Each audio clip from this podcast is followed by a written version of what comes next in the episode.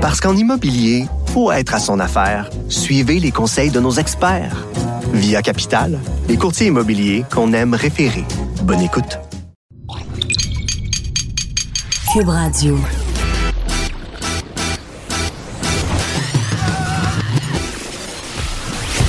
Pour elle, il n'y a jamais de mauvaise question.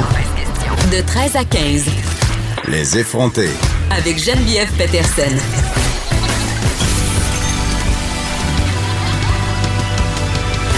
Cube Radio. Salut tout le monde, j'espère que vous allez bien. Je commence euh, l'émission tout de suite avec un petit suivi. J'aime ça faire euh, les petits suivis de mes montées de lait. Il y en aura plusieurs au cours de l'émission. On se parlera euh, dans le cadre du duplex que je fais chaque jour avec Julie Marcoux à LCN de la saga de déneigement montréalais parce qu'il y a du développement dans cette histoire. Est-ce que les rues de mon, mon arrondissement sont bien dégagées? Est-ce que ce matin j'ai eu de la difficulté à me stationner devant l'école de mes enfants? Suspense, on le saura plus tard à 2h30. Et là, euh, hier, je vous contais euh, l'histoire de ma vie avec mes adolescents comme d'habitude et je vous disais que c'était la fête de ma fille ce dimanche et que la semaine dernière, elle m'avait demandé des AirPods d'Apple. Et euh, évidemment, des AirPods d'Apple, ça coûte un bras, une jambe, puis même un troisième bras. ça coûte comme 250 pièces. Et je, je, disais, écoutez, ça n'a aucun sens. Euh, j'ai expliqué à ma fille que c'était impossible que j'y achète ça, que moralement, j'étais contre, même si j'avais les moyens. Mais en même temps, si je me forçais un peu, je les aurais les moyens, on s'entend. Mais je sais pas, il y a quelque chose en moi qui, refuse, qui se refuse à ça. Et je parlais un peu de l'intimidation dont, dont, étaient, dont étaient victimes plusieurs ados par rapport à ce qu'ils possèdent à l'école secondaire. Puis je me posais la question, est-ce que c'est pire maintenant que dans mon temps? Parce que dans mon temps, on s'entend, euh, je parlais des bas brodés chez Jacob, là, 5 pour 20 pièces, tu les avais pas, tu étais puis d'autres personnes me parlaient des collations, les ramen avec la petite poudre. Fallait, que tu aies ça. Fallait que tu aies ça, sinon c'était euh, la fin de ta vie sociale.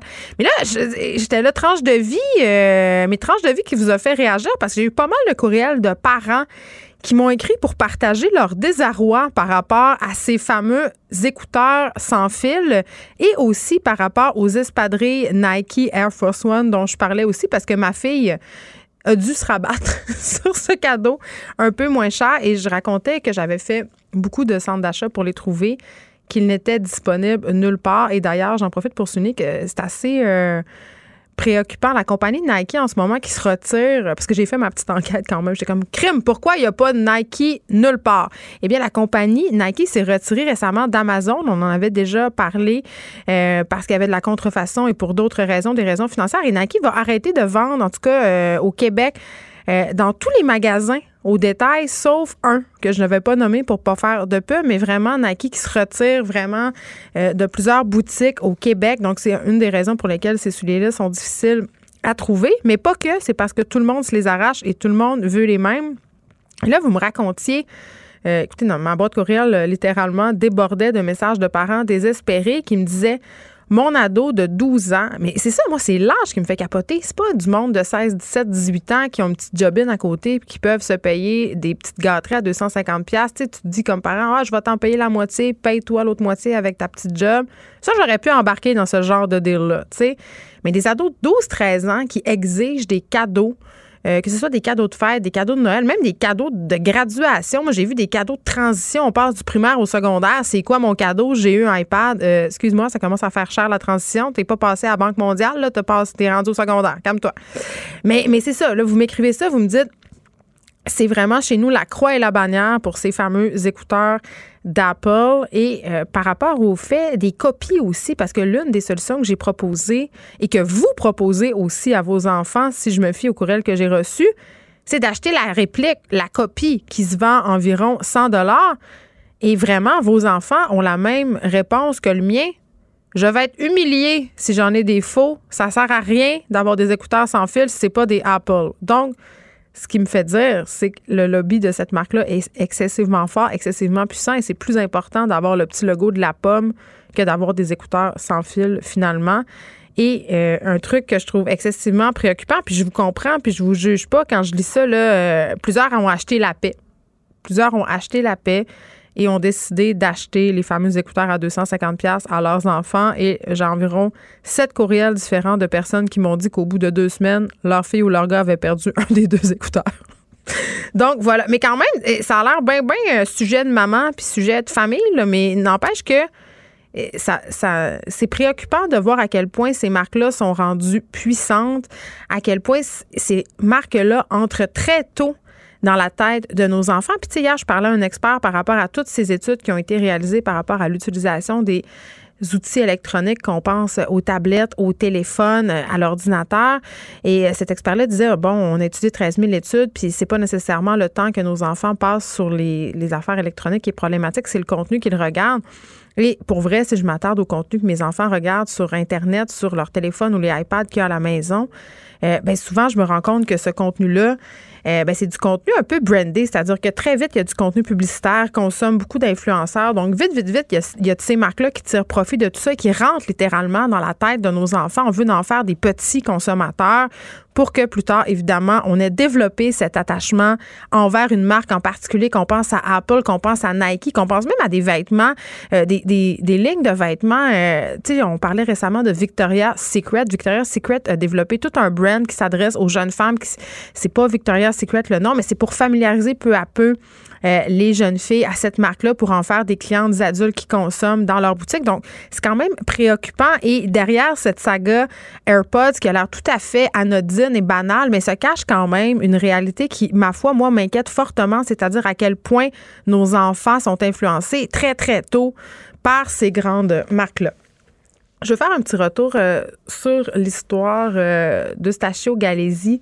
Vous savez, euh, cet homme euh, qui est accusé du meurtre de Marilyn Lévesque, euh, il y a des révélations très, très troublantes. On s'en doutait, mais là, c'est confirmé de la part du syndicat des employés de la sécurité et de la justice. C'est sorti hier. En fait, bon, juste pour faire un petit recap de cette histoire-là, on sait que Galésia avait déjà été emprisonné auparavant pour le meurtre de sa conjointe, un meurtre sauvage. Il faut absolument que je le spécifie parce que quand même, ça fait partie de cette histoire-là. Donc, il avait été incarcéré de très longues années pour euh, le meurtre de cette femme-là. Il est sorti dans une liberté euh, semi-surveillée, c'est-à-dire il était en maison de transition et tout ça. Et euh, bon, c'est son agent de libération conditionnelle et la maison de transition dans lequel il séjournait aurait autorisé M. Galizi à, à, voir des femmes seulement pour assouvir ses pulsions sexuelles. Ça, on va y revenir. On en a parlé quand même largement, mais ce qu'on apprenait euh, récemment, en fait, ce que nous apprenait le syndicat des employés de la sécurité et de la justice, c'est que euh, M. Galizi n'avait plus le droit de se rendre dans des salons de massage parce que c'était un habitué des salons de massage et n'avait plus le droit d'y aller depuis que la libération, euh, la commission des libérations conditionnelles avait manifesté en quelque sorte sa désapprobation par rapport à tout ça. Vous allez me dire, ben j'espère bien. Bon, évidemment, ils ont mis leur culotte à cet effet-là. Mais bon, on s'en doutait, mais là, il n'y avait aucune euh, information qui circulait dans le rapport jusqu'à maintenant. Et là, euh, c'est confirmé. Mais moi, je veux revenir sur la stratégie qui a été développée afin que M. Galési, qui, je le rappelle, euh, fait de la prison pour avoir sauvagement assassiné sa conjointe, une stratégie qui a été développée pour qu'il puisse rencontrer des femmes à des fins sexuelles. et là, quand cette affaire-là est sortie, je me suis dit, ben écoutons, ça doit être absolument une mesure exceptionnelle, ça doit être très, très rare, même si je comprends pas, même si c'est pas logique dans ma tête, il doit avoir des raisons. le syndicat nous, a annoncé, en fait, que c'est pas la première fois que la Commission de libération conditionnelle permet ce genre euh, de pratique-là, au syndicat, on dit qu'on a des motifs raisonnables de croire qu'il ne s'agit pas d'une situation unique. Tu sais, qu'on parle de, des visites dans des salons de massage, dans des bars de danseuses pour des délinquants en liberté conditionnelle. Tu sais, comme on, se le rappelle, ce sont ce genre euh, de personnages-là qui font ces demandes-là. Euh, et c'est préoccupant, et le syndicat est aussi préoccupé que la population. Euh, ce qui est préoccupant, c'est l'absence de réponse du Service correctionnel Canada qui n'a toujours pas confirmé qu'il était au courant de la mise en place de ce genre de pratique. Et c'est là où moi, complètement, euh, j'exige des réponses, je débarque. Et il y a vraiment plusieurs problématiques là-dedans. Comment on explique ça? Qu'un délinquant de cette, de cette sorte-là puisse avoir accès à des femmes pour assoubir des besoins sexuels? Qu'est-ce que ça dit de la façon dont Service correctionnel Canada considère ces femmes-là qui sont des travailleuses du sexe. sais, on en a parlé plusieurs fois euh, avec des spécialistes de la libération conditionnelle. La, la transition, c'est de plus en plus rapide. On remet des délinquants euh, des prisons euh, fédérales dans la, dans la collectivité de façon très, très, très rapide. C'est pas toujours adéquat. Et même si on met en place un filet de sécurité, un plan d'intervention, bien, on n'a pas les ressources financières pour assurer la réintégration la, puis la sécurité de la population par rapport à la réinsertion de ces délinquants-là. Et on parle beaucoup de la charge de travail. On en a parlé dans le cadre de la commission Laurent au sein des, agents qui travaillent pour la DPG. Bien, c'est la même chose euh, pour les, agents de libération conditionnelle. Ils ont une charge de travail immense, élevée. Ils sont vraiment à la limite du possible et leur capacité d'interaction avec leur clientèle, avec les criminels, n'est pas toujours euh, adéquate. Donc, euh, vraiment, puis c'est ça, puis je trouvais ça intéressant de le dire parce que le syndicat euh, en fait, ce qu'il dit, lui, c'est que quand on fait des plans, des plans d'intervention comme ça, quand on autorise des délinquants à avoir des contacts avec des membres de la société civile, euh, que ce soit pour assouvir des besoins sexuels ou autres, une des pierres angulaires vraiment du succès de ce genre d'approche-là, c'est que l'agent de libération conditionnelle, l'équipe d'intervention qui doit être en place autour du délinquant doit comprendre parfaitement l'état d'esprit de la personne au moment de lui donner ces permissions-là parce que il faut qu'ils évaluent de façon adéquate le risque que cette personne-là pose pour la société. Et là, dans le cas de Marilyn Lévesque, c'est quand même assez particulier qu'on mette en place littéralement une rampe de lancement pour un prédateur sexuel, un homme violent, une rampe de lancement pour que cet homme-là ait accès à une victime, on a mis en place un plan d'action qu'on avait littéralement pas les moyens de suivre. On n'avait pas les moyens d'encadrer euh, Galésie comme du monde. Et même si on lui a interdit l'accès à des salons de massage, a quand même pu entrer en contact avec cette jeune femme-là, lui donner rendez-vous à l'hôtel et avoir euh, une relation avec elle sans que personne en soit inquiété. Tu un meurtre, c'est un meurtre de trop, je le dirai jamais assez, mais dans ce cas-là, vraiment et littéralement, cette victime-là, cette jeune fille-là qui avait rien demandé, elle aurait pu avoir la vie sauve si les agents de libération conditionnelle de Service correctionnel Canada avaient fait leur job comme du monde, avaient eu les moyens de faire leur job comme du monde. Ce drame-là, il aurait pu être évité et c'est ce que je trouve complètement aberrant et ça me jette à terre. Plus on en apprend sur cette histoire-là, en tout cas, euh, je suis contente que le gouvernement ait mis ses pattes là-dedans parce qu'il y a des gens qui vont devoir rendre compte et peut-être, qui sait, verra-t-on une réforme ou du moins une commission d'enquête par rapport à Service correctionnel Canada parce qu'il y a l'air de se passer des affaires-là qui sont pas bien ben catholiques. Aujourd'hui, on va commencer l'émission. On va revenir euh, sur la situation des retraités de Sears. Vous savez, Sears qui s'est placé euh, l'année dernière sur la loi de la protection de la faillite. Euh, c'est les retraités qui se battent pour avoir droit à leur régime de retraite au complet parce que là, euh, leur chèque de pension a été amputé assez sérieusement depuis où? On parle de 30 On va en reparler, euh, on va en parler avec Claude Sénécal qui est député, euh, en fait, qui est représentant de ce groupe-là des retraités. parce que ça a quand même un impact assez incroyable. Là. Puis moi, la question que je me pose, et je vais en parler avec Sylvain Godreau, le député péquiste, c'est comment ça se fait que comme employé, tu cotises toute ta vie un régime de retraite et que là, rendu à la fin, si cette entreprise-là se place en situation de difficulté financière ou sous la loi de la protection de la faillite, cet argent-là, tu n'y as plus droit, il ne t'appartient pas, il n'est plus à toi. Cet argent-là n'est pas protégé. Puis moi, je dis, crime, à tout bout de champ, le gouvernement enjoint la population à investir dans le fonds de retraite. Et là, le message qu'on nous envoie, c'est que même si on investit, on n'a aucune garantie que cet argent-là, il va nous revenir au complet. Tu on parle de vie humaine, on parle de personnes de 77 ans qui se retrouvent à devoir aller travailler, euh, aller travailler dans des centres d'appel. c'est pas toujours facile. ces gens-là ont travaillé toute leur vie, ont cotisé, ils ont droit à leur, pleine retraite. Donc, euh, quand même, euh, assez aberrant.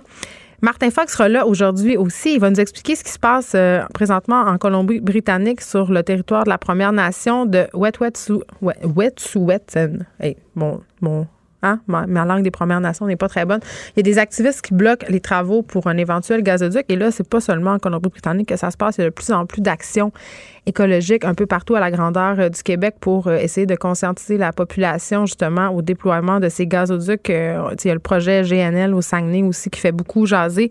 Donc, on fera le tour de la question. Et on a parlé retraite. On va aussi parler de CHSLD. Je ne sais pas si vous avez vu ça dans le coin de Trois-Rivières. Un CHSLD vraiment où c'est pas super drôle d'y être. Un manque absolument incroyable d'employés, de préposés aux bénéficiaires, de l'absentéisme majeur. ce que ça donne, c'est que ben, les personnes qui sont pognées là-bas, ils ils n'ont pas les soins auxquels ils auraient droit. Il y a des personnes qui tombent, qui sont le personnel le voit carrément pas. Les familles sont inquiètes. Je vais en parler avec Jean Bottary. Euh, c'est un activiste, mais c'est un ancien préposé aux bénéficiaires. Essayer de voir euh, qu'est-ce qui se passe et pourquoi il y a autant d'employés de, des CHSLD qui calent malades, hein, en bon français, et qui sont qui s'en vont carrément en congé maladie. Et on va parler euh, de hockey féminin aussi. On aura Daniel Sauvageau avec nous parce que euh, y a deux matchs de hockey féminin qui vont bientôt avoir lieu à Montréal et à Sherbrooke. Les meilleures joueuses de hockey au monde, on les connaît pas vraiment. Ces filles-là, on sait pas trop c'est qui. Fait qu'on va en profiter pour faire un peu leur connaissance, voir qu'est-ce qui se passe aussi euh, du côté du hockey féminin. Et on aura Geneviève Lavoie instructrice de survie pour les primitifs. Ça, les primitifs, c'est une compagnie sagnéenne où, en fait, on enseigne les méthodes de survie dans le bois, mais sans vraiment outils technologiques. Tu sais, quand tu dans le bois avec rien pantoute, là, eux, ils trouvent des trucs pour qu'on survive. Et euh, pourquoi je vous parle de ça? C'est parce qu'il y a une histoire absolument incroyable qui s'est déroulée en Alaska. Il y a des enfants qui ont survécu toute une nuit dans un blizzard, qui se sont creusés un trou dans la neige euh, parce qu'elle allait vraiment mourir. Donc, un enfant de 14 ans, je crois, un 9 et 7, puis il y avait surtout un petit garçon de 2 ans là-dedans. Ces enfants-là qui ont survécu toute la nuit. Puis je me suis dit, avec tout ce qui se passe présentement dans l'actualité, il y a cette histoire-là il y a aussi tous les trucs d'accidents de motoneige, des gens qui se retrouvent accidentés puis pognés en forêt l'hiver. Est-ce qu'on saurait quoi faire? Puis même pas juste en forêt, là. On il y a des gens qui sont morts euh, ces dernières années parce qu'ils sont restés pris en voiture sur le bord d'une autoroute et ne savaient pas quoi faire. Donc, on va essayer de, se donner des petits trucs. Vous savez, j'ai toujours un petit, euh, un petit penchant survivaliste. Et enfin, autre sujet euh, qui s'adresse aussi aux personnes peut-être plus âgées, mais aussi aux jeunes. Il y a aussi des jeunes qui se font pogner. Je vais revenir sur un reportage, la facture. Euh, ça fait longtemps que je vois circuler ça sur mes médias sociaux, les cercles de dons.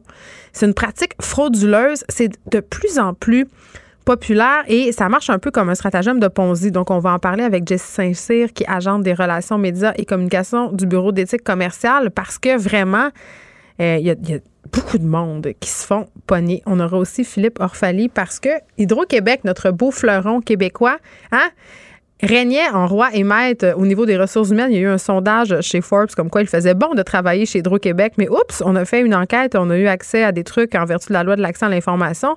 Et ça a l'air que c'est pas si rose que ça hein, à l'intérieur euh, des murs d'Hydro-Québec. Et évidemment, nous sommes mardi. David Quentin sera là en fin d'émission. Et là, étant donné que c'est la semaine de la Saint-Valentin, et là, je vais essayer de pas trop vous pourrir la vie avec ma Saint-Valentin, mais on va vous suggérer quelques livres, quelques livres pour vous titiller, des livres érotiques qui parlent de sexualité pour que vous puissiez, qui sait, passer une Saint-Valentin un peu sexue. Parce qu'en immobilier, pour être à son affaire, suivez les conseils de nos experts. Via Capital, les courtiers immobiliers qu'on aime référer. Bonne écoute. Les effronter. Deux heures où on relâche nos bonnes manières.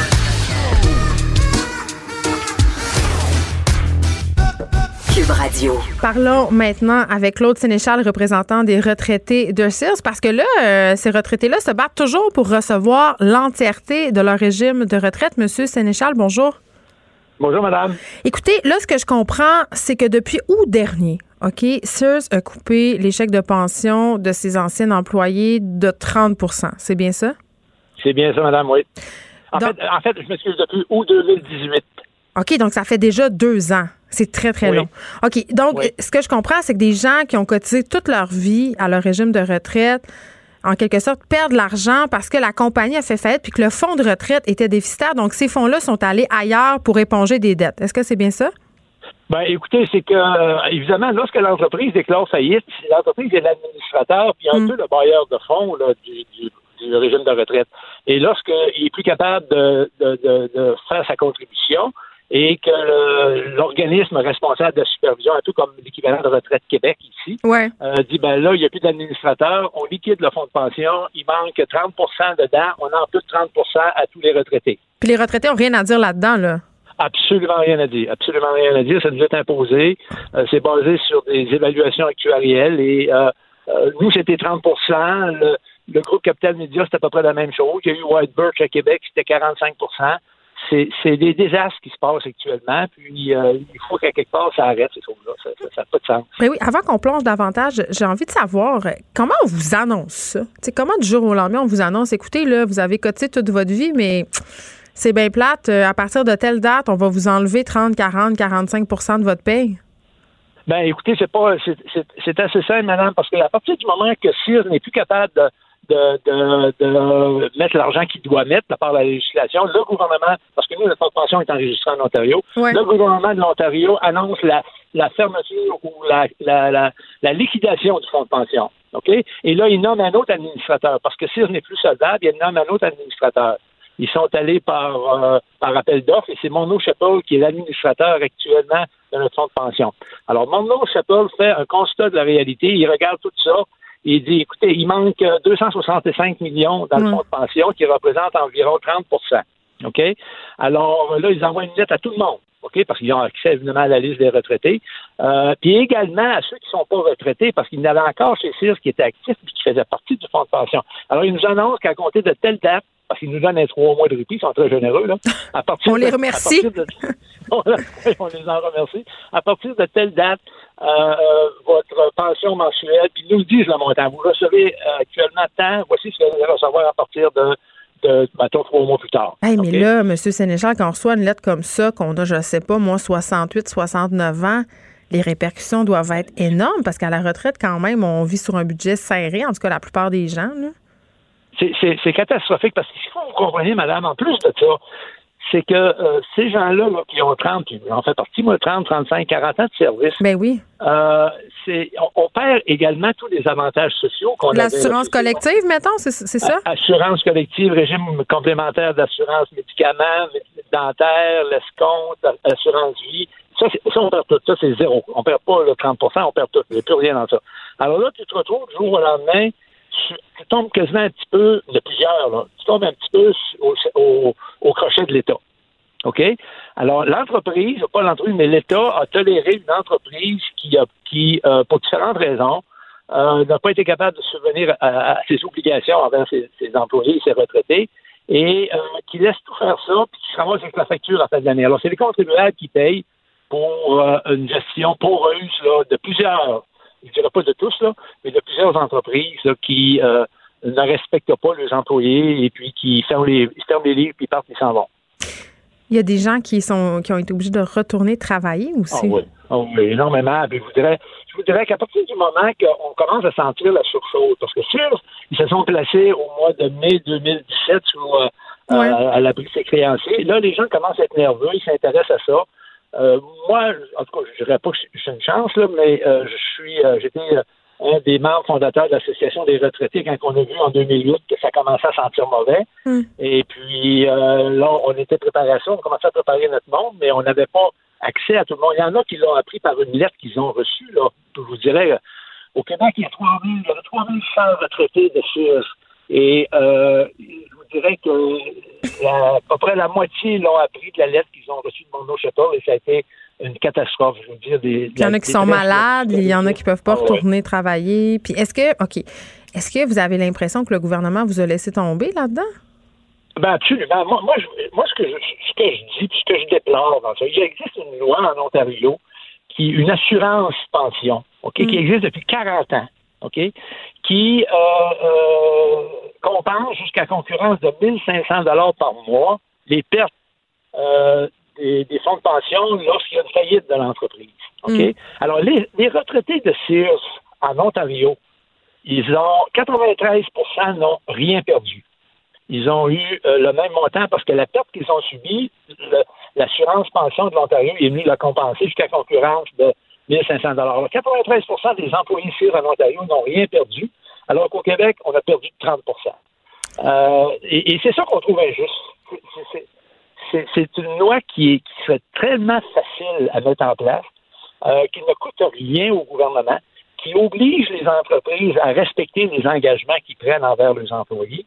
Puis je vous dirais en plus, madame, c'est que euh, je ne le souhaite pas à personne, mais il va en avoir d'autres au Québec ben oui, vous avez parlé de Capital Média tantôt. Claude Sénéchal. Pardon. Merci. On s'en va tout de suite. Euh, vous êtes représentant des retraités de Sears. On s'en va tout de suite parler à Sylvain Godreau, député péquiste de Jonquière. Il est en ligne. Monsieur Godreau, bonjour. Oui, bonjour. Vous avez tenu une conférence de presse avec un collègue ce matin. Vous parlez de comment protéger les revenus des retraités québécois quand vous entendez euh, M. Sénéchal parler d'à quel point ça a des répercussions importantes dans la vie de personnes qui ont travaillé toute leur vie. Qu'est-ce que ça vous fait? Ben, moi, je trouve ça incroyable. Écoutez, on est plus protégé quand on s'achète une thermopompe. Là. Tu sais, si elle marche pas, on peut euh, on peut se faire rembourser. C'est Mylène Moisan qui disait ça dans Le Soleil, euh, je pensais en fin de semaine, puis je trouvais que c'était vraiment, vraiment pertinent. Donc, la, la, thermopompe marche pas, on se la fait rembourser. Euh, si on, fait des dépôts dans une institution financière, on est protégé par l'autorité des marchés financiers.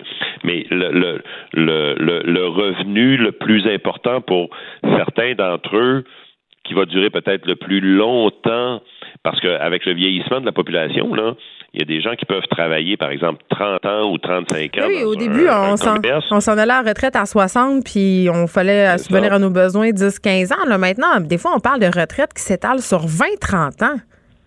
Ben oui, jusqu'à l'âge de 95 ans, ben euh, parfois, etc. Puis c'est des gens qui vivent quand même assez en santé, moi j'en connais. Donc euh, c'est terrible de se faire couper comme ça parce que l'entreprise euh, fait faillite. Ben, puis là, c'est ça. Moi, je trouve ça, l'affaire, moi, qui me renverse euh, là-dedans, M. Godreau, c'est, euh, d'un côté, on a le gouvernement qui nous dit, qui essaie de convaincre les travailleurs d'investir dans leur retraite, de cotiser, mais d'un autre côté, ces travailleurs-là sont pas protégés. Ben, c'est ça.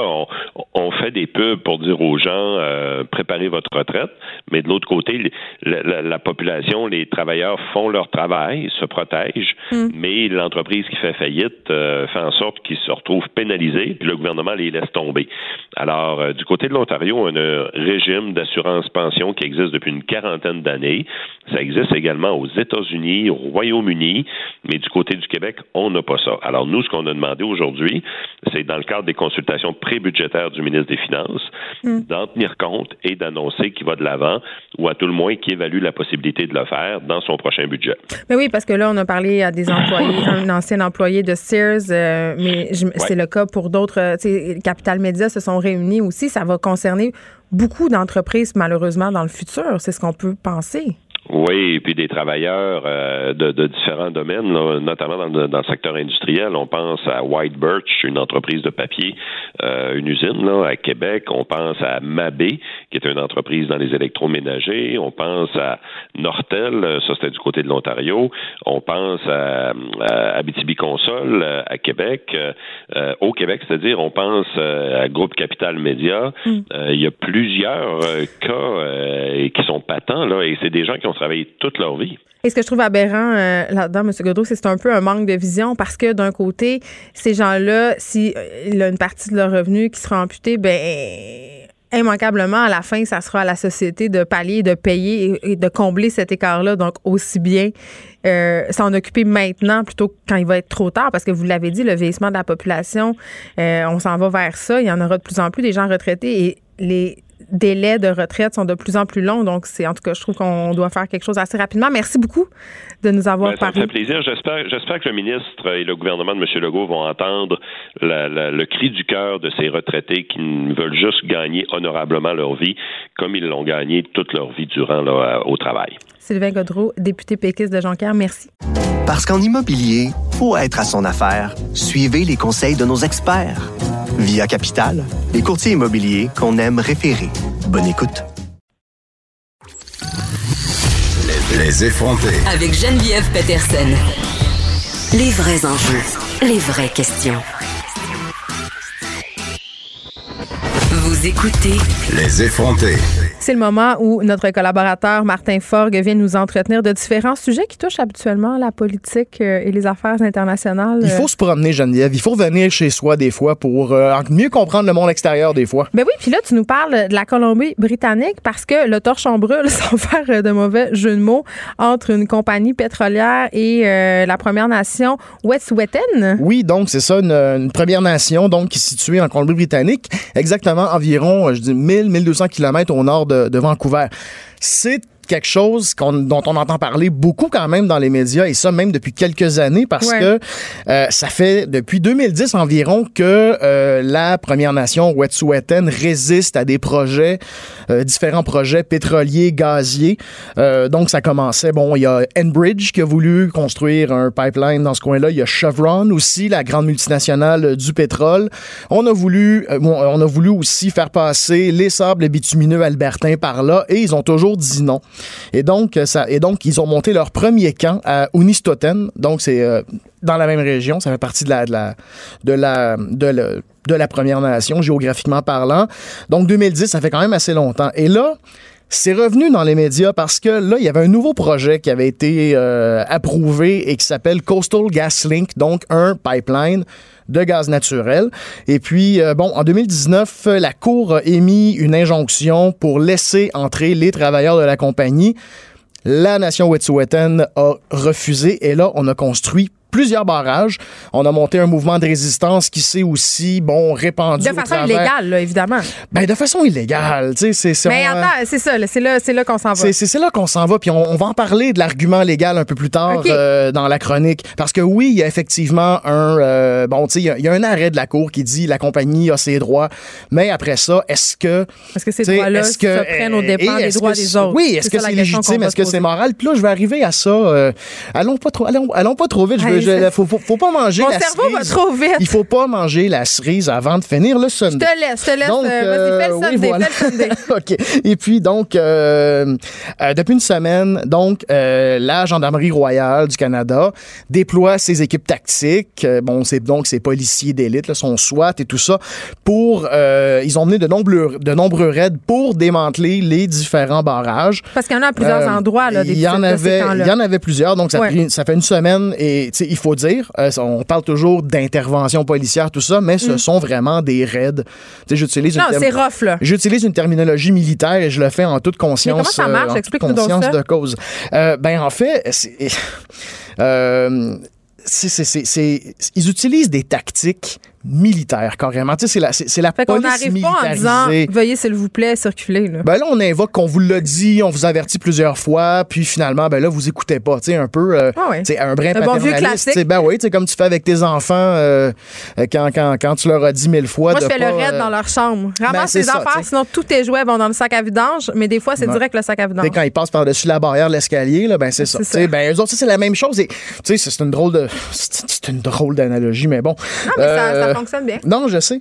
Euh, mais c'est ça. Donc, on les traite évidemment comme ça, un peu comme des, des, citoyens de seconde zone, euh, et on fait valoir avant toute chose les droits de la compagnie.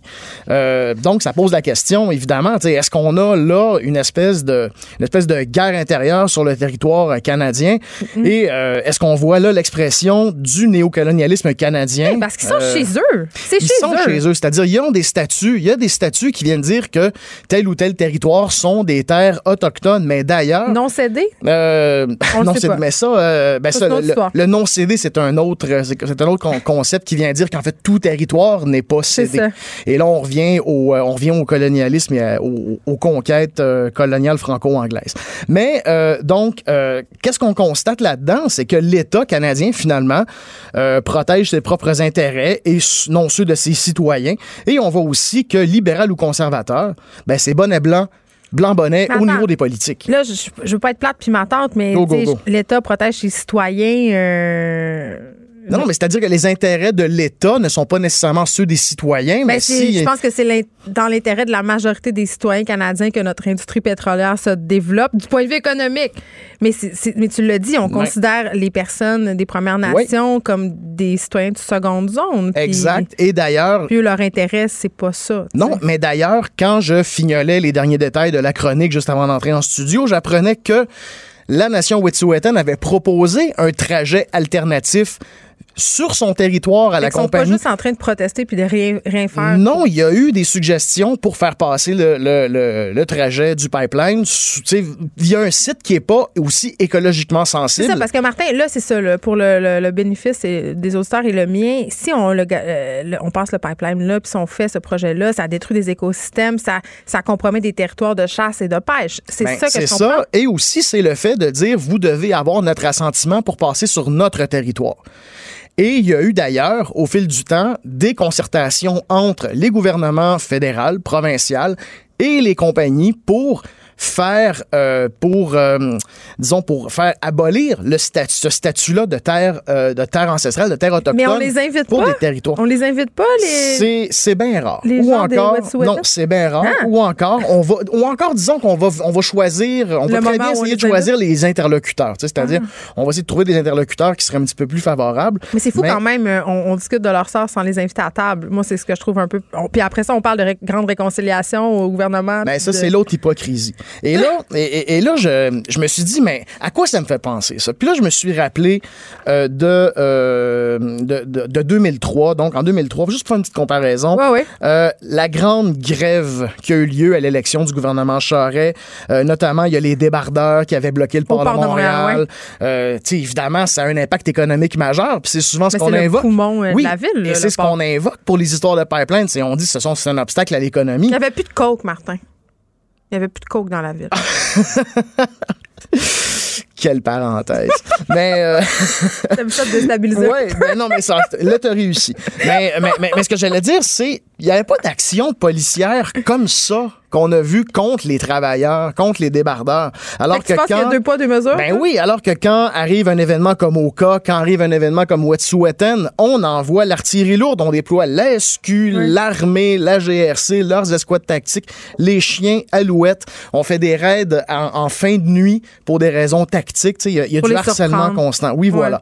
Et, euh, et euh, ça m'amène à parler aussi de couverture médiatique. Oh là là. Parce que euh, ce qui arrive, c'est. Bon. C'est surtout dans les médias indépendants jusqu'à maintenant qu'on a pu obtenir le plus d'informations sur le terrain parce que la GRC avait créé ce qu'on appelle une zone d'exclusion, c'est-à-dire euh, en dedans de tel périmètre, ben personne personne entre, même pas les journalistes. Et là, il y a un journaliste de Ricochet, hein, le média auquel je collabore beaucoup, euh, de la version plugger, anglaise, ah, une fois de temps en temps. Oh, la trappe en s'ouvre! Oui, une fois. de- Elle m'amène dans le petit sous-sol en feu. Tu vas être torturé par Pierre Oui, c'est ça, mais le, le- le correspondant de Ricochet a été arrêté, détenu pendant huit heures. Où était l'outrage dans les grands médias? Quel média est allé d'un éditorial pour dénoncer ça? Il n'y en a pas eu, euh, en a pas eu vraiment. Et ça m'amène à citer ce bon vieux George Orwell qui disait la menace, la menace à la, la liberté d'expression, euh, souvent peut avoir l'air trivial, mais au cumulatif, euh, finit par mener à un mépris pour euh, les droits des citoyens et pour la vérité. Une citation vérifiée parce que c'est important de vérifier ces citations avant de les, avant de les sortir. Mais euh, sinon, il y a une timide ré- réaction de la- l'Association canadienne des journalistes et c'est tout. Mais moi, comme journaliste indépendant, je regarde ça puis je suis un peu, un peu scandalisé de la chose. Mais ça t'inquiète? Ben ça m'inquiète parce que euh, il y a une indifférence dans les grands médias. Il y a aussi le fait que on va venir Ben, dire aux l'indifférence, euh, je suis pas d'accord pour dire qu'il y a une indifférence, mais je pense que la loupe est souvent ailleurs, puis c'est peut-être par manque euh, d'éducation de la part des gens qui couvrent ces nouvelles-là. Parce que ce Oui. qu'on va couvrir, Ben oui. Mhm. c'est le fait qu'il y a des protestations contre ces différents projets-là. On a couvert largement euh, Ouais. GNL au Saguenay, on couvre largement le fait qu'on bloque des trains, Mhm. mais la, la lorgnette n'est jamais euh, à l'endroit où, selon moi, elle devrait être. Ben, c'est ça, mais c'est dans les médias indépendants souvent qu'on va trouver justement euh, un peu plus Ou d'informations. aux effrontés. Mais on, ou on effrontés, tiens. Et puis, et puis, bon, ça ramène aussi la question est-ce que les journalistes doivent respecter nécessairement les zones d'exclusion qui sont mises en place par les autorités? Mais c'est un choix rendu là. Oui, les- tous les correspondants de guerre vont te le dire. Si tu veux Ben faire voilà. des bons reportages, euh, il faut que Ben, tu joues moi- un petit peu avec le feu. Ben pour moi, c'est la même chose. Et euh, ça amène à, la- à, finalement la, la question qui est la cerise sur le Ah, bon, pour enfin, moi, on y arrive. Donc, euh, la question pour moi, c'est résister à l'État. Est-ce que c'est légitime? Quand et pour qui? Parce que Ouais. quand parce que quand on vient euh, quand on vient euh, appliquer des injonctions pour des compagnies est-ce que la police devient pas par défaut le bras armé des compagnies un peu sous-traitées par, par l'État? Euh, ensuite de ça Mais bon, en la- même temps, la police a fait respecter l'ordre de la cour. Là. ben oui, mais encore. Et là, ça m'amène justement à ce fameux argument légal qu'on invoque, mais c'est légal, il y a des lois. Non, je dis pas que c'est correct. Non, non, je le dis mais, c'est pour ça qu'on se pose la question est-ce qu'il Ouais. faut pas puiser dans les arguments moraux ou philosophique parfois. Parce J'ai que jamais vu beaucoup de police euh, ben, je le sais, je le sais, mais on... c'est pour ça qu'on pose la question aux auditeurs. c'est Ça, ça, permet de, ça permet de réfléchir sur, sur les questions parce que des fois, une chronique ne sert pas nécessairement à amener les réponses, mais des fois à poser Ouais. les bonnes questions. Mais je suis Euh, d'accord que ça pose euh, la bonne question. Puis je, je suis d'accord aussi avec toi pour dire que euh, c'est vraiment deux poids, deux mesures parce que dans le cas de, grands mouvements de protestation, en tout cas, du moins, il me semble qu'on avait beaucoup plus euh, de facilité à accepter collectivement une certaine transgression Ouais. sociale. Tu sais, je pense juste au printemps érable, Ouais. mettons. Tu sais, euh, ça, a beaucoup, ça passe beaucoup mieux, ce genre de revendication-là, qu'une coupe euh, de Premières Nations qui manifeste pour garder leur droit de pêche. Tu sais, on- Et encore, et encore, une grande manifestation syndicale va être mieux perçue qu'une manifestation étudiante. Bien sûr, oui, oui. Euh, euh, ça- c'est ça. mais dans, la, Oui. dans, la revendication, dans la revendication, il y a une échelle. Ouais, Et ça, d'ailleurs, une excellente lecture à ce sujet-là, c'est un livre qui a été écrit par Jean-Marc Piot, qui est philosophe et sociologue québécois, qui s'appelle Démocratie des urnes et démocratie de la rue. Bon, duquel je- dans lequel j'ai un peu puisé pour euh, cette chronique-là, d'ailleurs. Ben, c'est correct. On sources. Euh, mais c'est- il faut se poser la question parce qu'aussi, quand on sort l'argument légal, il faut se rappeler qu'il y a beaucoup d'écœuranteries dans l'histoire qui étaient, Mais c'est drôle quand même qu'on en. légales. Oui, puis on n'en parle pas tant dans les médias, puis ça me surprend parce que euh, pour les projets de gazoduc, là, Mhm. la population euh, donne pas tant son aval. Là. C'est pas des projets qui sont très, très populaires. Ben, on va les vendre souvent sur l'angle économique. On va dire, ben, Mais- c'est mais des jobs. Puis ben, c'est correct souvent, oui. aussi. Euh, par exemple, je vais parler de l'exemple de GNL Mhm. au Saguenay.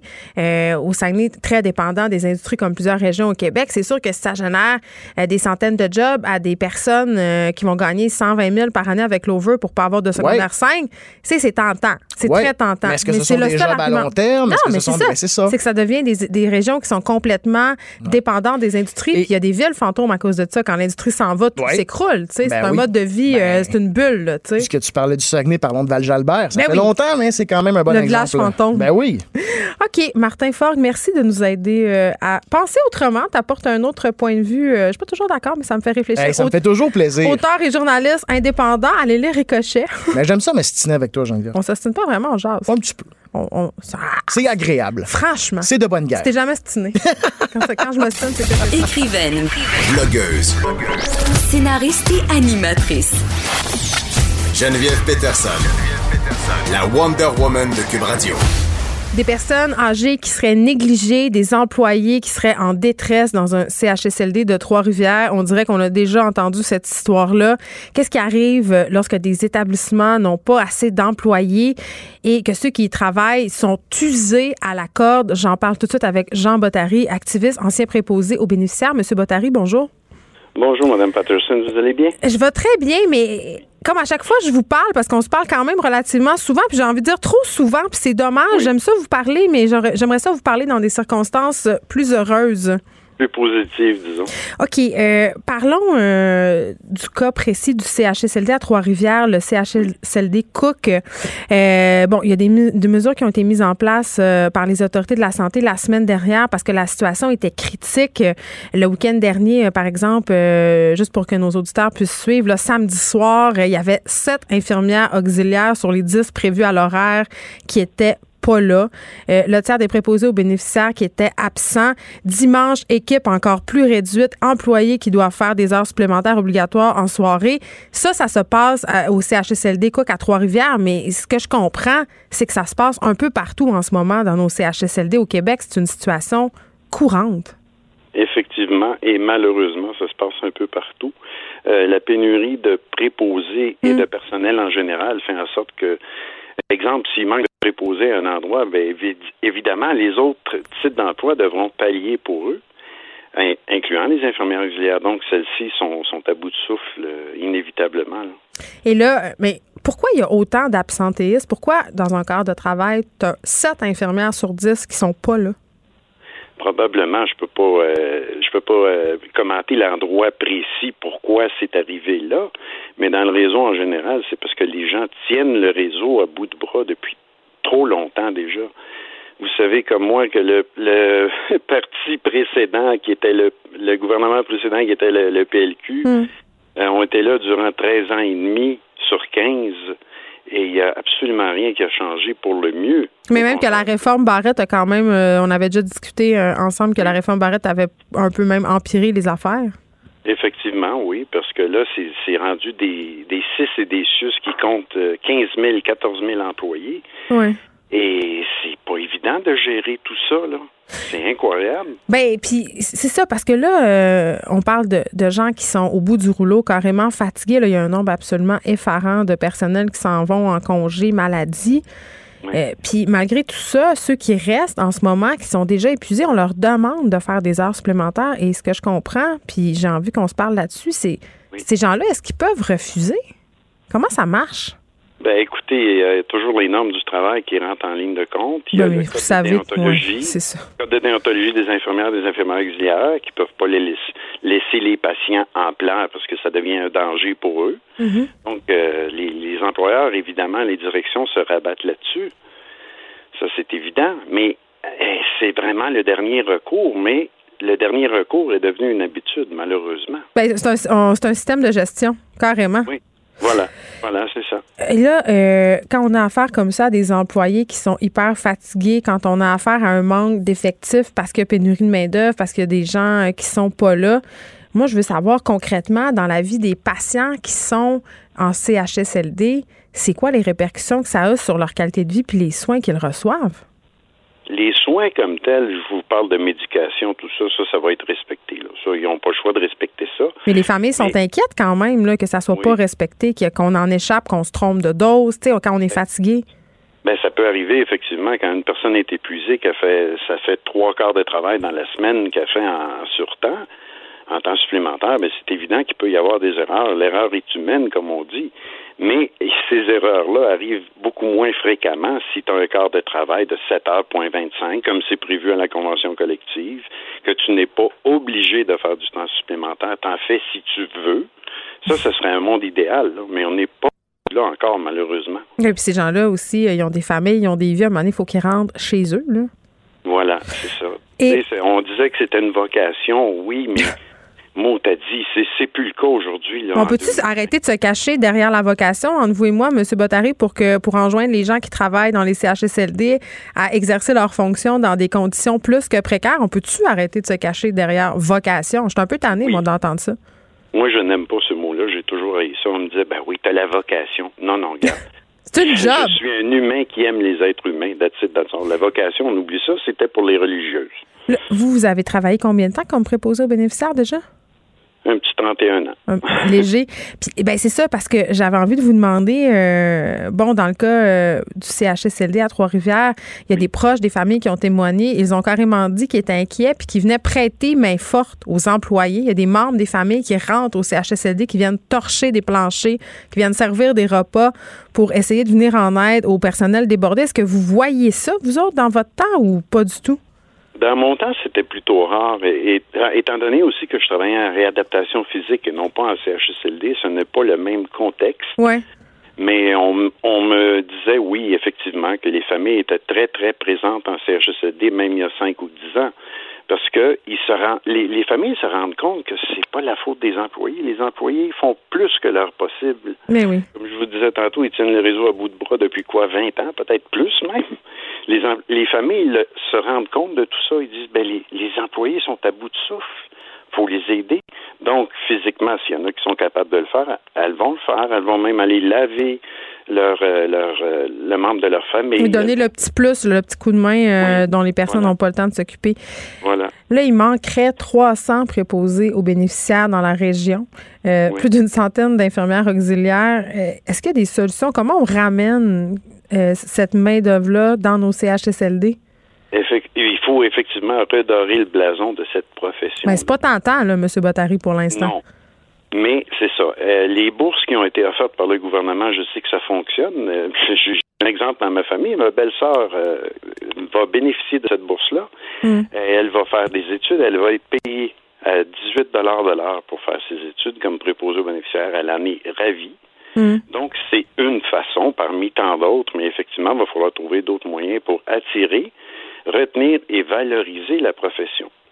Puis, écoutez, moi, je suis le premier responsable de ce qui arrive aujourd'hui parce que j'ai, j'ai dénoncé durant des années ce qui se passe dans les CHSLD.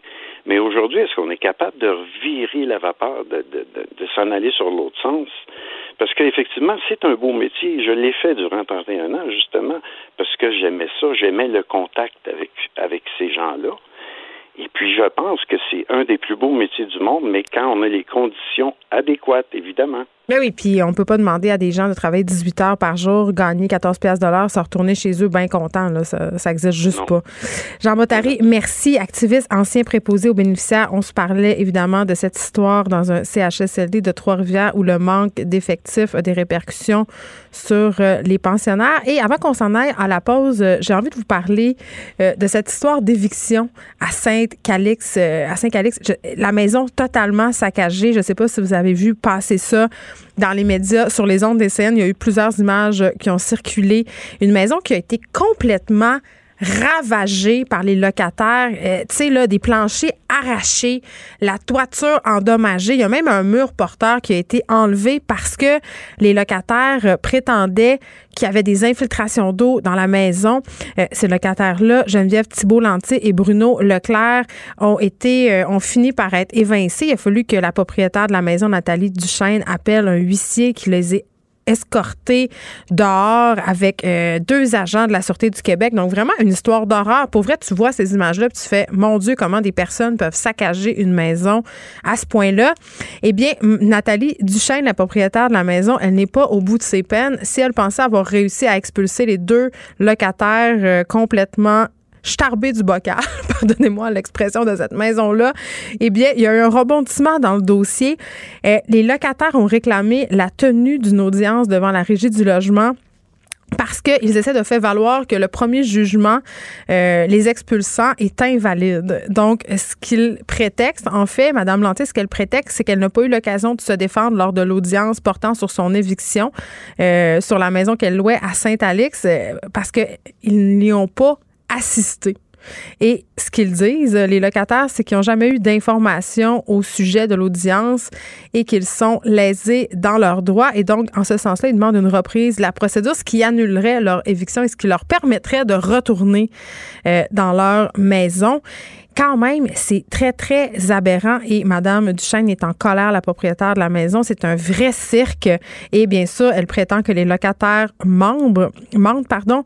Euh, selon elle, euh, le matin même de l'audience, Geneviève Thibault-Lantier, la locataire, s'est présentée à la régie du logement à l'audience pour l'éviction en janvier et elle a quitté les lieux avant. Elle a même signé un papier à la réception disant qu'elle ne serait pas là. Ça, ce sont les allégations de Mme Duchesne. Mais quand même, les procédures qui continuent, qui s'étirent, les locataires qui, pouvaient, qui pourraient réintégrer la maison, euh, elle doit être complètement dévastée, cette propriétaire-là. Et ça me faisait poser la question parce qu'on parlait hier avec Hans Brouillette, la Corpic, et il y avait tout ce débat euh, sur l'accessibilité au logement, la régie du logement. Et à un moment je me dis, est-ce qu'on pourrait mettre la hache là-dedans, la régie du logement, pour faire une espèce de réforme? Parce que ça n'a aucun sens à quel point les procédures sont lourdes, à quel point ça dure longtemps temps euh, et à quel point les procédures de la régie, dans certains, dans certains cas, facilitent la vie à des locataires mal intentionnés qui profitent de chaque petite brèche dans le système pour étirer les procédures, ne pas s'en aller,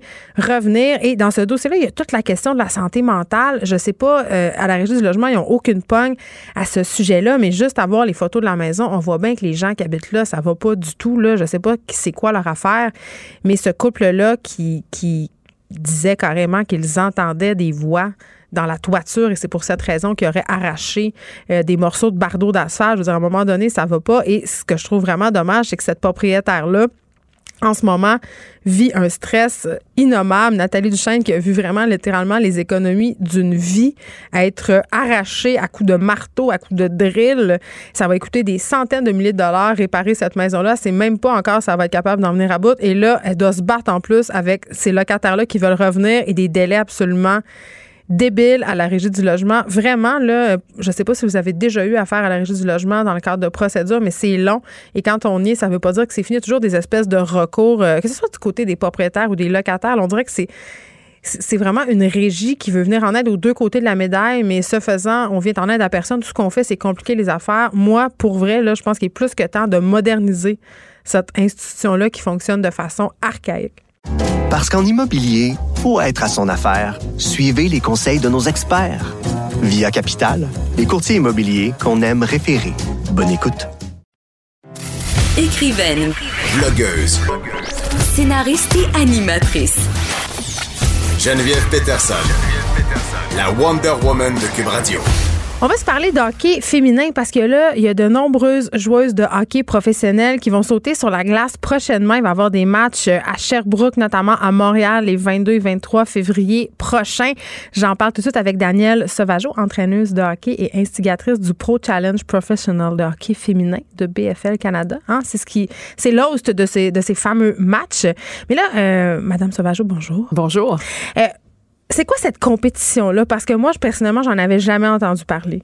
En fait, euh, la Ligue de hockey canadienne euh, a été dissoute en, en- au printemps dernier. Alors, l'association des joueuses, les joueuses ont formé une association et euh, font des matchs à travers l'Amérique du Nord. Alors, Là, on parle des Canadiennes, on l'équipe de hockey de Laval. Exactement, les, les Canadiennes. Alors, le groupe de Montréal est demeuré ensemble. On continue à les encadrer sur une base régulière. Elles sont sur la glace avec un groupe d'entraîneurs différents. Caroline Ouellette, Philippe Trahan. Euh, il y a l'occasion aussi d'aller derrière le banc que j'ai eu à- à- au niveau à Toronto euh, dans coacher? deux semaines pour coacher. Alors, euh, on a fait le premier Pro Challenge, c'est-à-dire qu'on a réuni l'équipe de Montréal, les anciennes Canadiennes, contre une équipe anciennement du Minnesota. Alors, parmi lesquelles, parmi laquelle, entre autres, les meilleures américaines en faisaient partie. On a fait le Pro Challenge avec le Rocket de Montréal le 28 décembre dernier. Donc, le Rocket a joué un match et ensuite, euh, nous, on en a fait un aussi. Alors, vraiment, on a connu quand même beaucoup de succès avec ce match-là. Alors, on a pris la décision, bien accompagné, entre autres, de BFL Canada, de refaire euh, un Pro Challenge à Montréal, mais cette fois-ci, contre un groupe de joueuses composé de Calgary, Tri-City, Boston, mais aussi euh, Minnesota et le groupe de Montréal, les anciennes Ça, c'est Canadiennes. des filles qui sont susceptibles de pouvoir aller aux Olympiques. euh, dans- Définitivement. OK. Ça, ça fait partie des meilleures joueuses euh, au monde. Donc, euh, oui, le championnat du monde. On parle de Mélodie Daou, on parle d'Emily Kirk, on parle de Carole Aymar, on parle de Anne-Sophie Betté, de Mélodie Daou, de, de Marie-Philippe Poulain. Alors, oui, ce sont les meilleures joueuses au monde. Mais c'est plate parce que euh, on parlait de la ligne canadienne qui a été dissoute l'an passé, euh, les Canadiennes qui ne sont plus. Et crème au Canada, au Québec en particulier, le hockey, c'est notre sport national, c'est quasiment une religion. Sauf que quand il est question de hockey féminin, je vous le disais, je, je la connaissais pas, votre compétition, les Canadiennes, je les connaissais pas vraiment. Puis même s'il y avait plein de gens au match, ça a quand même été, ça a été aboli, si on veut. Pourquoi ça intéresse ou ça semble intéresser personne, le hockey féminin? C'est parce que le hockey masculin prend toute la place? Parce qu'on fait des, émissions de radio, on n'en peut finir, puis de TV pour parler du Canadien de Montréal, mais le hockey féminin, non. Euh, en partie, vous avez raison de dire qu'on ne connaît pas parce qu'on ne reconnaît pas parce qu'on connaît pas parce qu'on n'en parle pas. C'est ça. Alors, merci d'abord de l'intérêt que vous portez euh, aujourd'hui à cette compétition-là et cette euh, euh, pour, pour, pour les femmes qui jouent au hockey au, au Canada. Mais lors des derniers Jeux olympiques, on parle de plus de 15 millions de personnes à travers le monde qui ont écouté le match. Oui, tout le monde l'écoutait, c'est enlevant. En championnat du monde, c'est la même chose. Mais maintenant, ici, euh, au Canada, la dernière recherche qui a été faite euh, par euh, euh, le Héritage Canada, c'est que les femmes, le sport féminin, pas seulement le hockey, mais le sport féminin, c'est 1,9 sur nos plateformes médiatiques au Canada. Alors non, on n'en parle pas assez au point où euh, j'ai eu les femmes l'occasion. s'intéressent pas au sport, puis les gars qui veulent parler Non, sport. pas du tout. Pas du tout. Moi, je pense que c'est une question de euh, d'en parler, de faire de la place, d'être euh, un leader, que ce soit au Québec, en Ontario, on parle de plus en plus évidemment de hockey féminin. Je pense que c'est à l'en- l'endroit où on en parle le plus au Canada. Mais Madame Sauvageau, j'en reçois beaucoup de sportives ici à l'émission. parce que je trouve ça important. Ce sont des modèles inspirants, je trouve, pour les jeunes femmes qui en manquent souvent. Que ce soit des, des canotistes, des hockeyeuses, des boxeuses, des joueuses de volleyball. Euh, toutes me disent la même chose. Euh, ils ont pas de ils ont de la misère à se trouver des commanditaires. Cercle vicieux. Le commanditaire s'intéresse à visibilité. Mais c'est quoi la solution? Médias, ben c'est de continuer à faire ce qu'on fait là, c'est de cogner aux portes en disant il y a une compétition, on aimerait être entendu et encore une fois le fait que je sois ici, euh, il y a des gens qui euh, qui rouvrent la porte et on doit continuer à les ouvrir ces portes là. Parce que le calibre, là, on va en parler. là. Il y a des gens qui disent Ah, le hockey féminin, c'est-tu moins fort? Mais non, parce que les, les- les salles sont pleines. Puis on l'a dit, là, quand on regarde les matchs aux Olympiques ou si on allait voir les Canadiennes, le, le rythme de jeu, c'est. Ce sont les meilleures femmes au monde. C'est Ouais. euh, le groupe de Montréal ici. Ce sont euh, des joueuses qui euh, qui s'entraînent comme un Cindy Crosby. comme peu importe un Carey Price s'entraîne. C'est exactement, mais sont moins bonnes. C'est les meilleures femmes au monde. C'est les meilleures femmes hockeyeuses au monde. Alors, on continue de les comparer à des hommes. Pourquoi?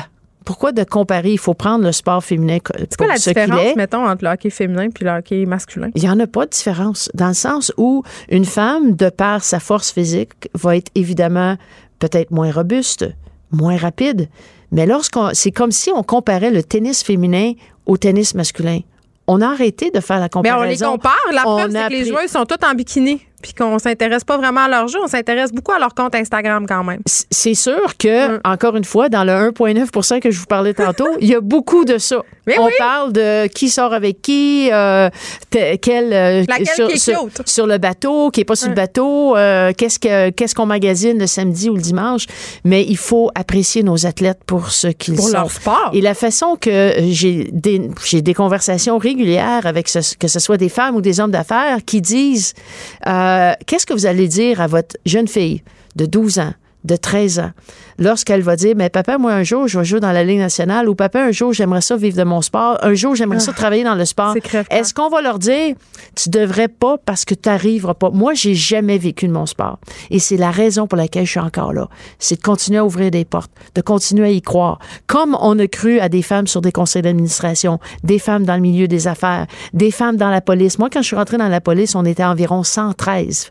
Aujourd'hui, on fait plus la différence entre, oh, c'est une femme policière. Oh non, c'est un homme policier. Alors, on, se doit de faire la même chose pour le sport féminin et le hockey féminin, en l'occurrence. Puis on se doit d'aller voir des matchs aussi. Et pour ça, il faut venir. Tout le monde, en essence, dit, ah, moi, j'y crois, les femmes devraient être là, moi, je les encourage. Mais c'est ça que je vous encourage à faire, de venir au Pro Challenge le 22 février prochain à 4h30 au Sepsum, à l'Arena de l'Université de Montréal. Et il se pourrait même qu'avant ce match-là, il y ait un match de hockey universitaire et le lendemain à Sherbrooke à 12h30. Danielle Sauvageau, merci. Ben, Entraîneuse de hockey, instigatrice du Pro Challenge professionnel. si je n'étais pas allée euh, loin, loin dans un autre pays, je pense que je serais allée voir parce que pour vrai, le hockey féminin, c'est le fun à regarder. Moi, j'aime bien ça. C'est plus que le fun. Ce sont des athlètes qui nous représentent sur la scène internationale. Puis qui sont susceptibles d'aller aux Olympiques, on le répète quand même. Merci beaucoup. Merci. Parce qu'en immobilier, faut être à son affaire. Suivez les conseils de nos experts. Via Capital, les courtiers immobiliers qu'on aime référer. Bonne écoute. Les effronter. Avec Geneviève Peterson. Les vrais enjeux. Les vraies questions. Vous écoutez. Les effronter. Je voulais euh, profiter de cette histoire qui s'est déroulée en Alaska. Un, petit gars et trois de ses cousins qui sont disparus après un blizzard vraiment euh, dans une région éloignée de l'Alaska qui est déjà éloignée. Euh, un petit gars de 7 ans et ses cousins 14 ans, 8 ans et un petit garçon de 2 ans qui ont survécu toute une nuit euh, alors qu'ils faisaient, en fait, ils se sont perdus alors qu'ils faisaient une, randonnée à motoneige. Et là, à un moment donné, je ne sais pas dans quelles circonstances, mais ils se sont perdus. Blizzard, ça avait plus été où. Ils ont essayé de rentrer chez eux. Ils ont commencé à avoir froid et un des, des garçons a décidé de creuser un trou dans la neige. Ils ont survécu en protégeant le petit garçon de deux ans toute la nuit. Et là, je me suis dit que c'était une bonne occasion euh, de parler euh, de survie en forêt l'hiver avec Geneviève Lavoie, institutrice de survie pour les primitifs. Bonjour, Madame Lavoie. Hey, allô Geneviève, euh, je suis bien contente euh, que tu nous invites pour parler de tout ça aujourd'hui. Ben oui, parce que ça a toujours l'air d'arriver à d'autres ces histoires-là. Tu sais là, je lisais ça, c'est une nouvelle qui est sur CNN, euh, cette histoire complètement qui finit bien. Heureusement, les petits garçons ont survécu. Il y en a un qui a des engelures sévères aux mains, mais quand même, il va s'en sortir sans trop de séquelles.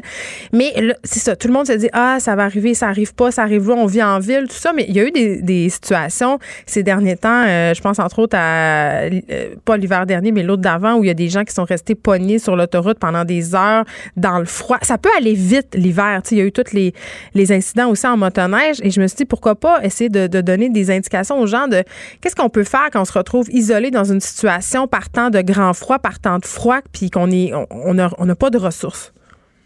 Mais c'est une très bonne question parce que c'est sans être une critique sociale.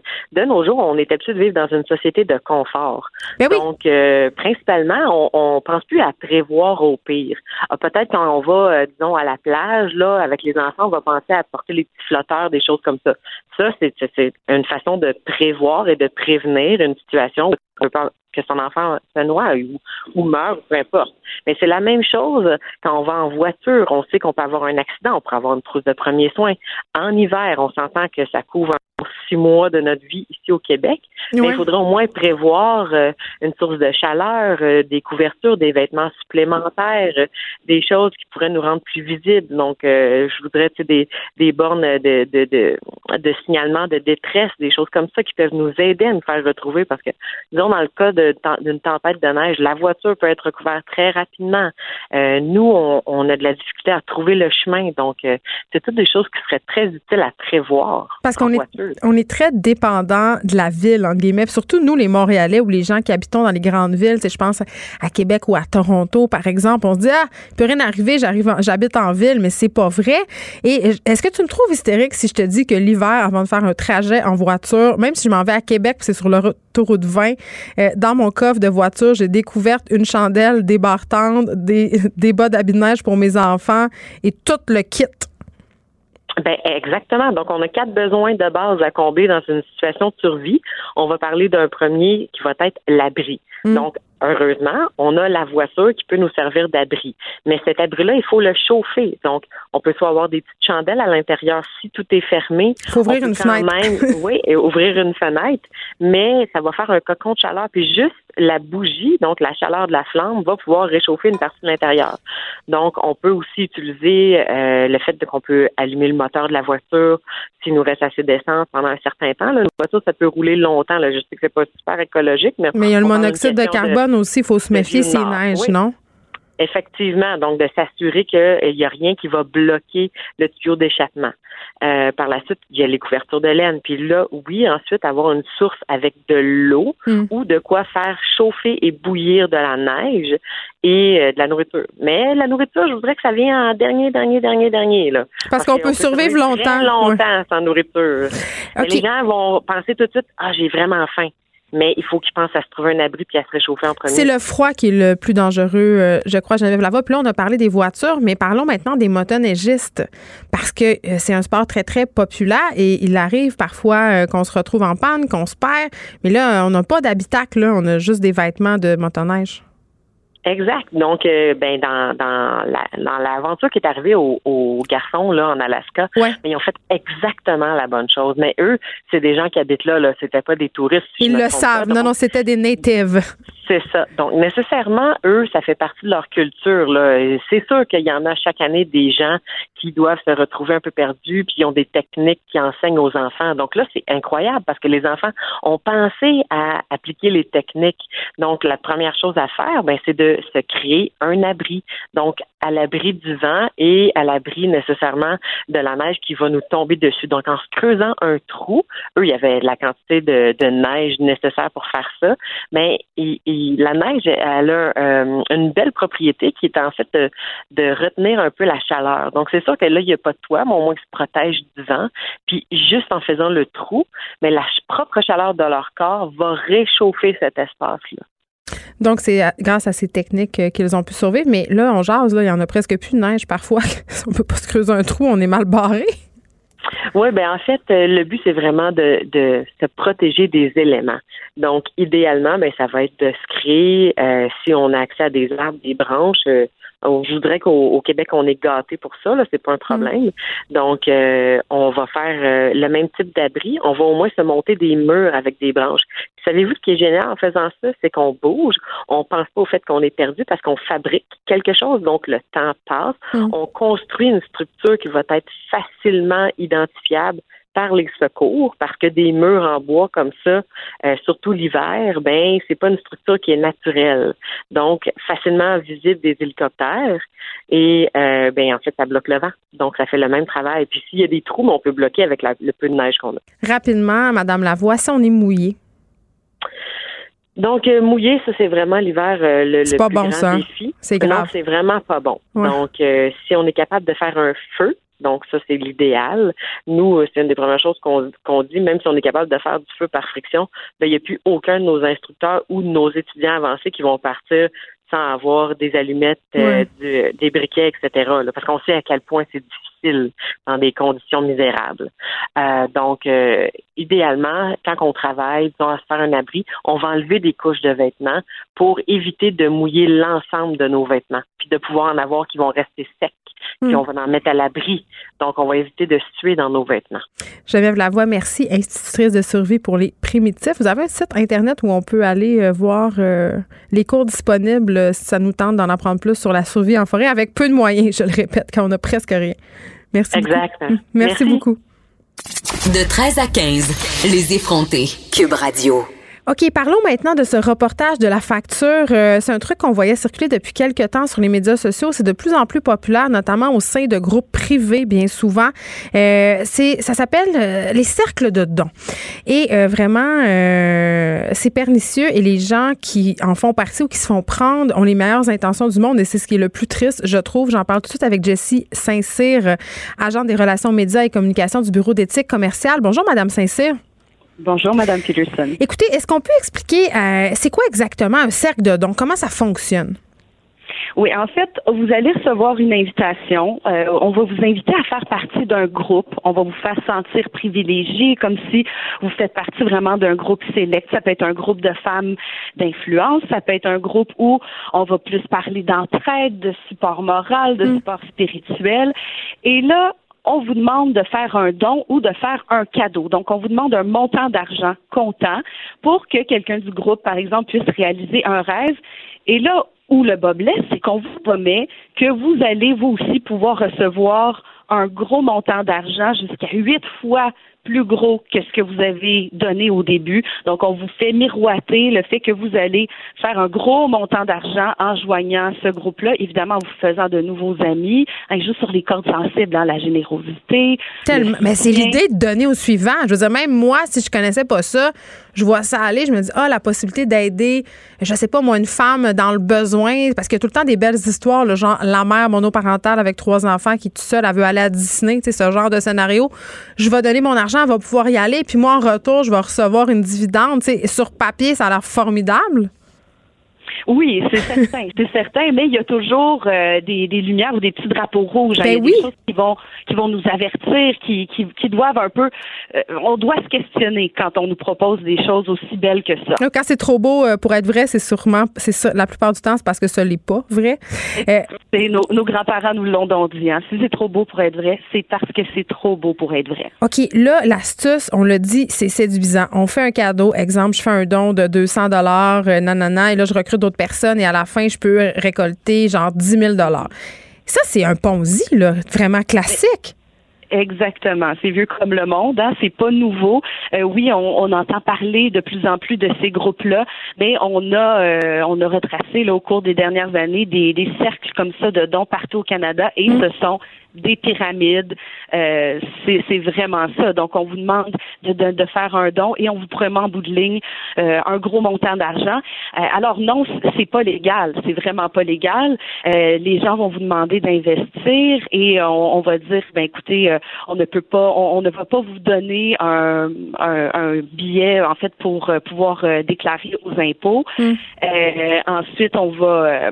mais, mais on, dit, il y a certains, il y a certains membres des, de ces euh, qui se targuent euh, que ce soit légal, que justement ce soit déductible d'impôts. Puis euh, ils disent aussi là, ce n'est pas de la fraude. Non, c'est ça. C'est certains qui vont beaucoup jouer sur les mots. Oui, vraiment. Ça comme si, comme si c'était légal, mais, mais ce n'est pas légal. Donc, euh, euh, il y a des groupes, comme vous dites, qui disent que c'est légal et que ce, ce mouvement-là, si vous voulez, euh, c'est basé sur les lois des gains fortuits de l'Agence du revenu du Canada, mais c'est pas vrai. Si, pour que ce soit considéré comme fortuit et que ce soit non imposable, faut que la personne n'ait fait aucun effort pour obtenir un paiement, qui n'ait jamais sollicité de, recevoir ce paiement-là et qui ne s'attendait pas à recevoir le paiement.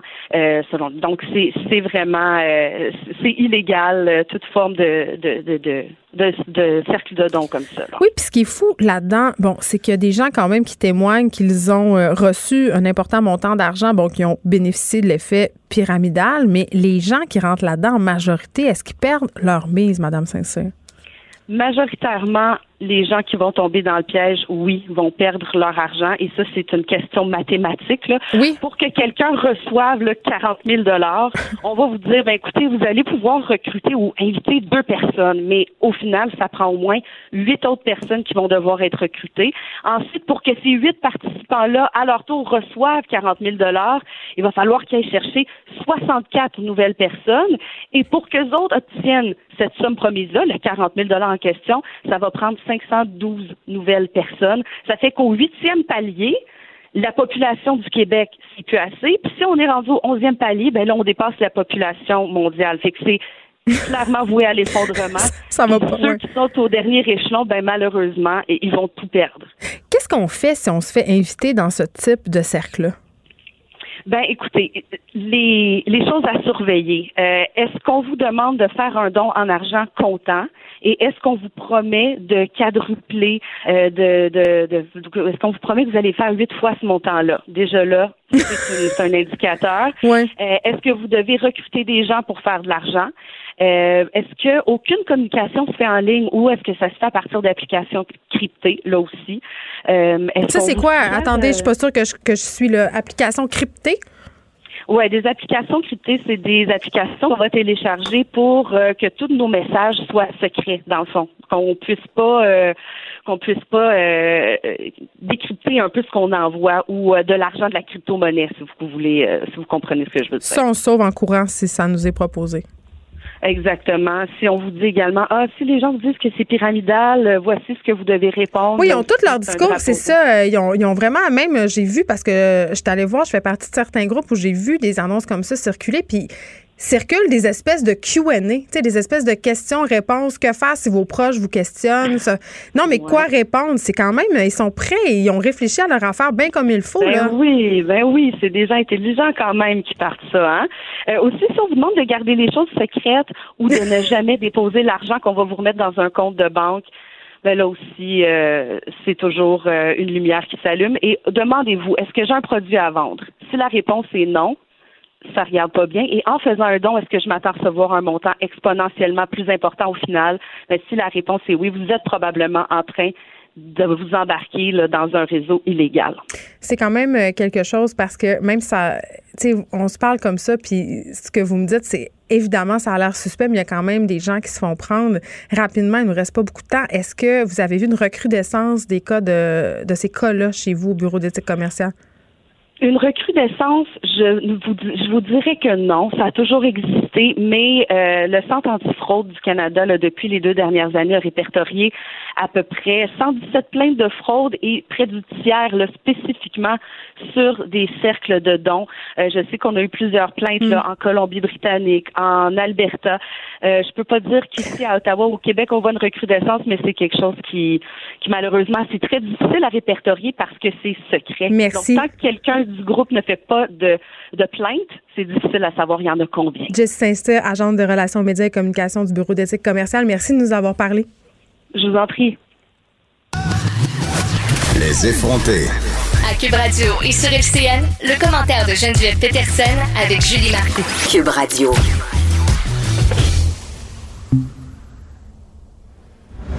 14h30, c'est notre rendez-vous quotidien avec Geneviève Peterson, animatrice à Cube. Salut Geneviève.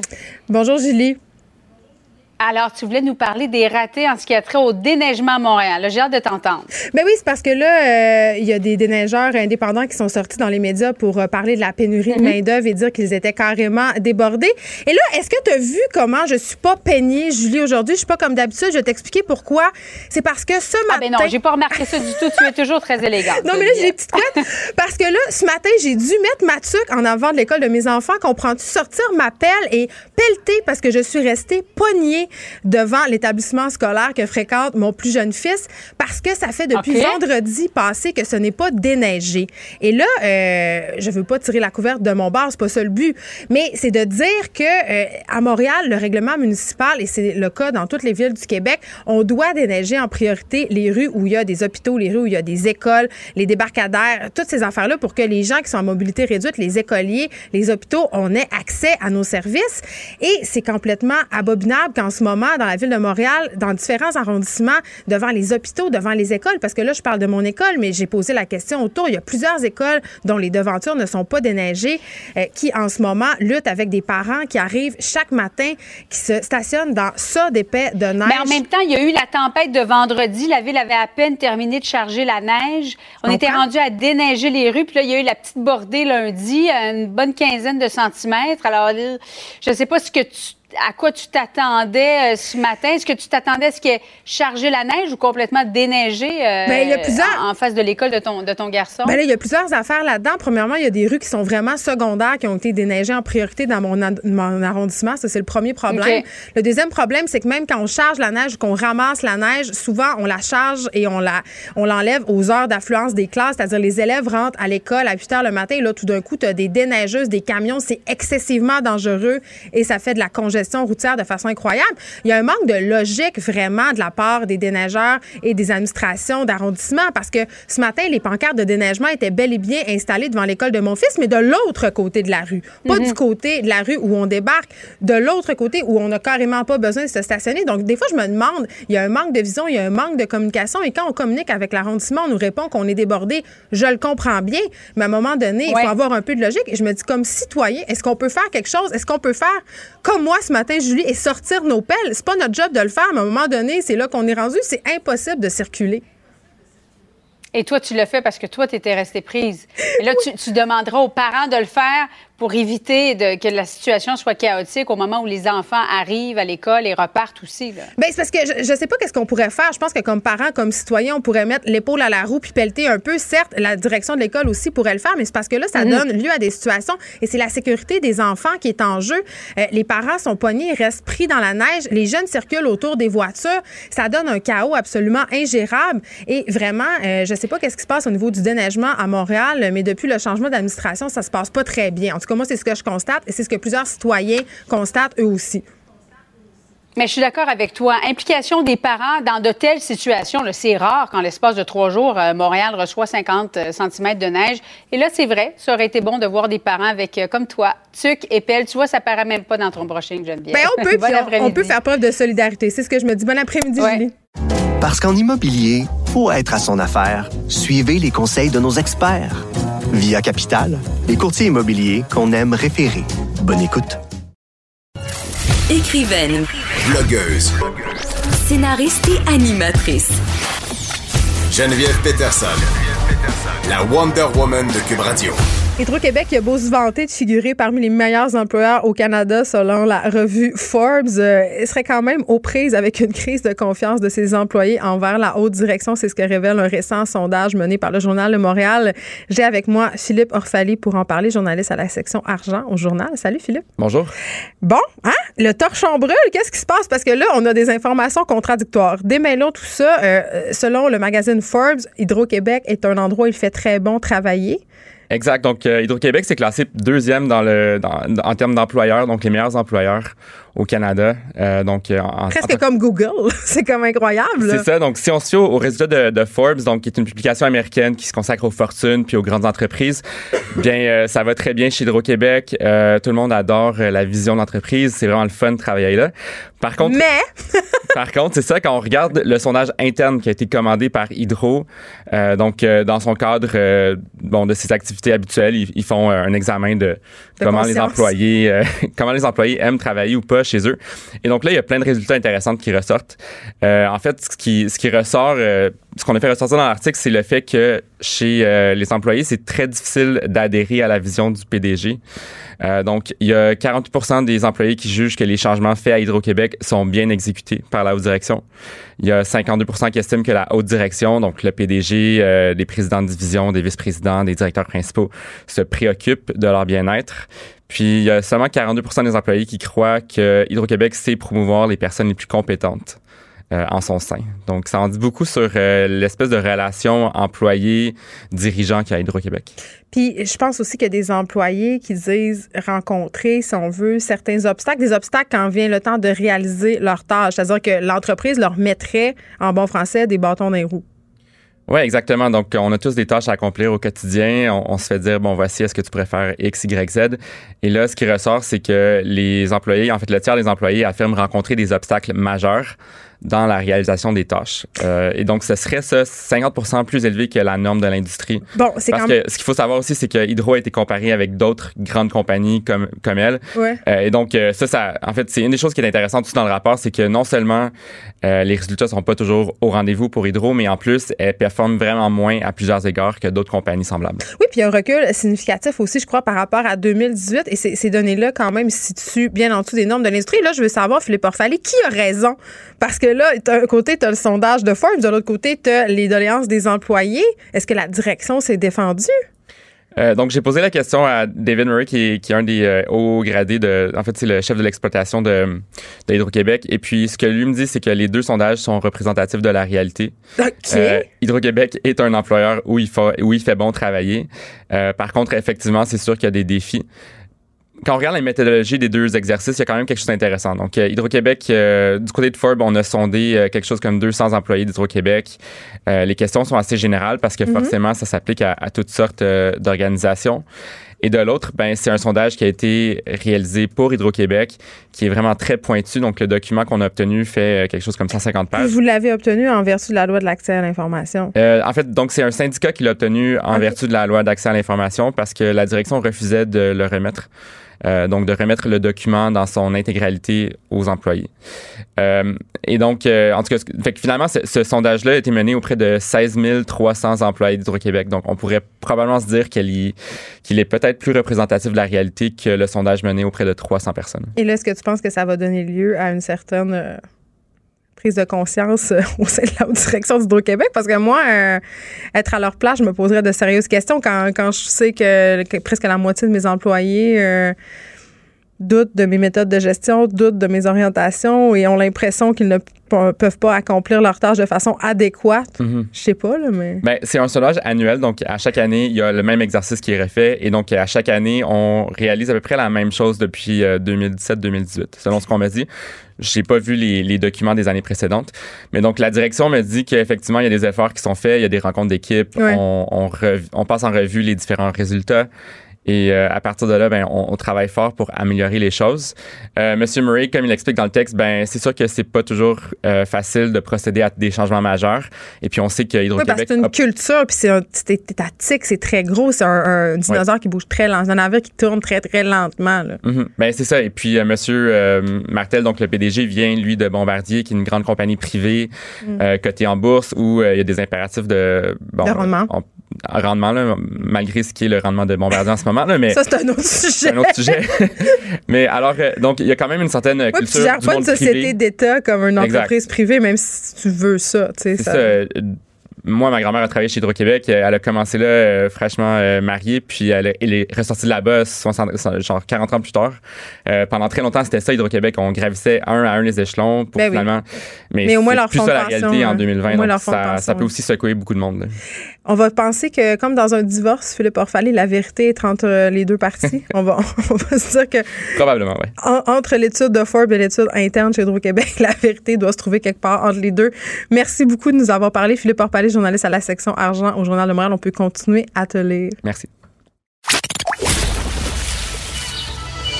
Les effrontés. Deux heures où on relâche nos bonnes manières.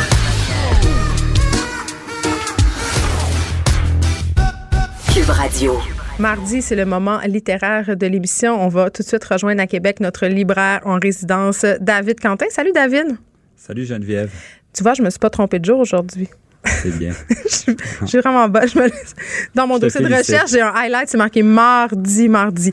OK. euh, semaine de Saint-Valentin, ça me fait rire un peu que tu me fasses une thématique. Je pensais pas que tu étais un gars de Saint-Valentin tant que Je ça. suis pas un gars de Saint-Valentin, Ben, mais je ça fait, longtemps, ça fait longtemps que je voulais faire un spécial sur la littérature érotique, puis je trouvais que le moment était opportun. C'est ça, t'es pas un gars de Saint-Valentin, t'es juste un gars cochon. Parfait, je comprends. Faisons tout d'abord des petites nouvelles, dissipons ce malaise. Ouais, euh, deux disparitions littéraires. Euh, Claire Bretécher, on apprenait ce matin, c'est tu connais peut-être, c'est une dessinatrice, une, autrice euh, hyper décalée euh, qui, a, qui, a, révolutionné les genres au début des années 70. On la connaît notamment pour ses séries Les Frustrés, Agrippine, mm. un, un, style assez graphique, assez unique, un humour détachant, dérangeant, qui a une observatrice aussi de son époque, vraiment originale, au point où en 76, Roland Barthes disait que c'était la de l'année, ce qui n'est pas rien. Donc, euh, humour, liberté d'esprit. Donc, euh, une grande dame qui a ouvert la voie aussi pour les femmes en, en bande dessinée, qui est un milieu très masculin. Oui, euh, puis même encore aujourd'hui, majoritairement occupé par des hommes que ce créneau de la littérature. Oui, absolument. OK, une autre, tout le monde meurt cette semaine. une autre mort. Vendredi dernier, ouais, Pierre Guyotta, un écrivain un petit peu moins connu du grand public, quand même une figure majeure de la littérature française, qui a publié notamment en 1967 Tombeau pour 500 000 soldats et en 70 Eden, Eden, Eden, un livre jugé pornographique qui avait fait scandale à l'époque. C'est quelqu'un qui a été marqué beaucoup par une expérience assez traumatisante de la guerre en Algérie et qui a reçu euh, très tard en, en 2018 pour euh, le prix Médicis pour une œuvre. Mais c'est vrai qu'on le connaît peu, non? Moi, je le connais. C'est une œuvre qui est difficile. Hein? C'est pas une œuvre facile à lire parce que c'est quelqu'un qui aimait beaucoup euh, travailler des, des, longues phrases, un style quand même très touffu, très dense, des sujets hyper controversés, tu sais, la mort, la sexualité. Moi, je trouve que c'est quelqu'un d'absolument fascinant qu'il faut lire. J'espère qu'on va le redécouvrir. C'est un auteur culte, comme on dit. Donc, Pierre Guyotta, c'est quelqu'un de d'importante littérature française euh, au 20e siècle. L'affaire Gabriel Masneff a vraiment, euh, si on veut, euh, fait éclater les digues du silence, c'est ce que je dirais. Il y a plusieurs articles qui sortent dans les médias français à propos des différentes agressions sexuelles dans le monde et de l'édition des violences aussi sexistes. Puis tu voulais me parler d'une enquête de France Info. Oui, absolument.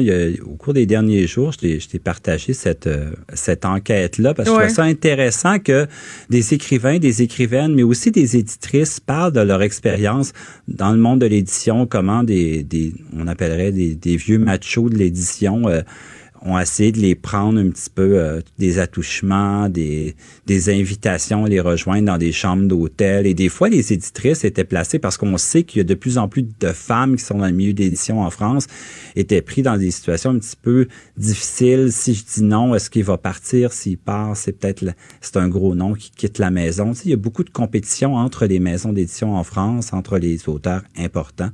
Et mm. c'est triste de voir comment. Mais moi, j'ai l'impression qu'on lave son linge sale puis qu'on règle beaucoup de comptes là, en ce moment. Il y a des gens qui en ont gros sur le cœur. Oui, puis le consentement, c'est un livre qui a fait exploser tout ça. C'est vraiment une bonne chose. Mais ça, c'est une bonne chose, c'est ça. Donc, à suivre, euh, il y avait d'ailleurs aujourd'hui, je recommande aux gens d'aller voir euh, sur le New York Times un, un, très, très long article qui fait le euh, qui, qui, suit un peu Gabriel Masnev parce que tu sais qu'il est en Italie présentement. Oui, dans se cache. Une station, se cache en Italie dans une station balnéaire, un hôtel. Il y a une entrevue avec lui. C'est passionnant et je trouve que ça résume extrêmement bien tout le dossier depuis le début. Dans le New York Times. Dans le New York Times en français. juste avant qu'on poursuive, euh, David, avec ta sélection, euh, on parlait euh, avant que tu sois en onde de, de ces nouveaux cercles de dons qui sont en fait des stratagèmes pyramidaux et j'ai plein d'auditeurs qui m'écrivent pour me dire qu'ils s'en sont fait offrir, dont une fille qui dit, et c'est vraiment la façon classique, se fait offrir le truc du don, là, 50 5 000 pour en faire 40 000. Recrute beaucoup, faites attention, dans la région de Saint-Sauveur dans les restaurants. Ils font des déjeuners, présentation PowerPoint. Il y a des avocats sur place pour te dire que c'est totalement légal, mais ton don doit être en argent comptant. Ils sont très insistants. Ils t'offrent de parrainer. Ils, euh, réunissent des gens qui ont eu 40 000 Ils font témoigner. Elle dit, la personne qui m'écrit, elle veut pas que je nomme son nom, mais elle dit, ça a l'air tellement beau. J'ai vu beaucoup de gens embarquer et ces gens-là continuent à se réunir après. Ils font des soupers de fête comme quoi, vraiment, c'est très, très préoccupant. C'est très, très populaire. Méfiez-vous dans la région de Saint-Sauveur ça a l'air que ça y va au toast. Retour à la programmation régulière, David Quentin. On fera pas de cercle de dons, on va parler de littérature érotique. Appelé ça érotique porn sexu, j'adore ça. Le premier Je que ça. Ouais. Vas-y. Ouais, le premier titre, c'est un, Varum. Ça, c'est un auteur français qui s'appelle. C'est pas très sexy, ça, quand même. C'est pas très sexy, mais c'est un livre très sexy. Euh, c'est un roman libertin. Moi, l'auteur, je le connaissais pas du tout. Il s'appelle Pierre Bourgade. Il a publié longtemps euh, aux éditions Gallimard. Et ce livre-là, il est paru à l'origine en 1999. C'est passé un peu inaperçu et là, il vient d'être réédité cette année aux éditions Tristam. J'ai reçu ça, j'étais un peu intrigué, je commence à lire ça et je dois te dire que c'est un des romans les plus surprenants que j'ai lu dans ma vie. Ah, ben là, venant de toi, là, je suis quand même assez euh, je suis surprise. Pourquoi? Je, t'explique pourquoi. Moins de 250 pages, foisonnement d'intrigues, ça se passe dans divers, divers pays. Euh, juste pour te donner une idée, il y a de l'exhibitionnisme, il y a des orgies. Tout ce qu'on aime. Il y a du cannibalisme, il y a un affrontement assez spectaculaire dans une arène entre un condor et un taureau. Voyons, ça se passe à quelle époque? Ça se passe fin des années 70-80. Il, y a, il y a deux femmes qui font l'amour avec une anguille vivante. Et c'est une ah, scène très controversée. C'est, c'est une scène très controversée qu'il a enlevée à l'époque. Non, mais je t'explique ça, puis ça a l'air loufoque, mais ça se tient, ça se Non, mais je te crois, t'es une autorité en la matière. C'est juste que, en tout cas, une anguille vivante, il me semble, j'aurais, je sais pas, je la, pas tenté.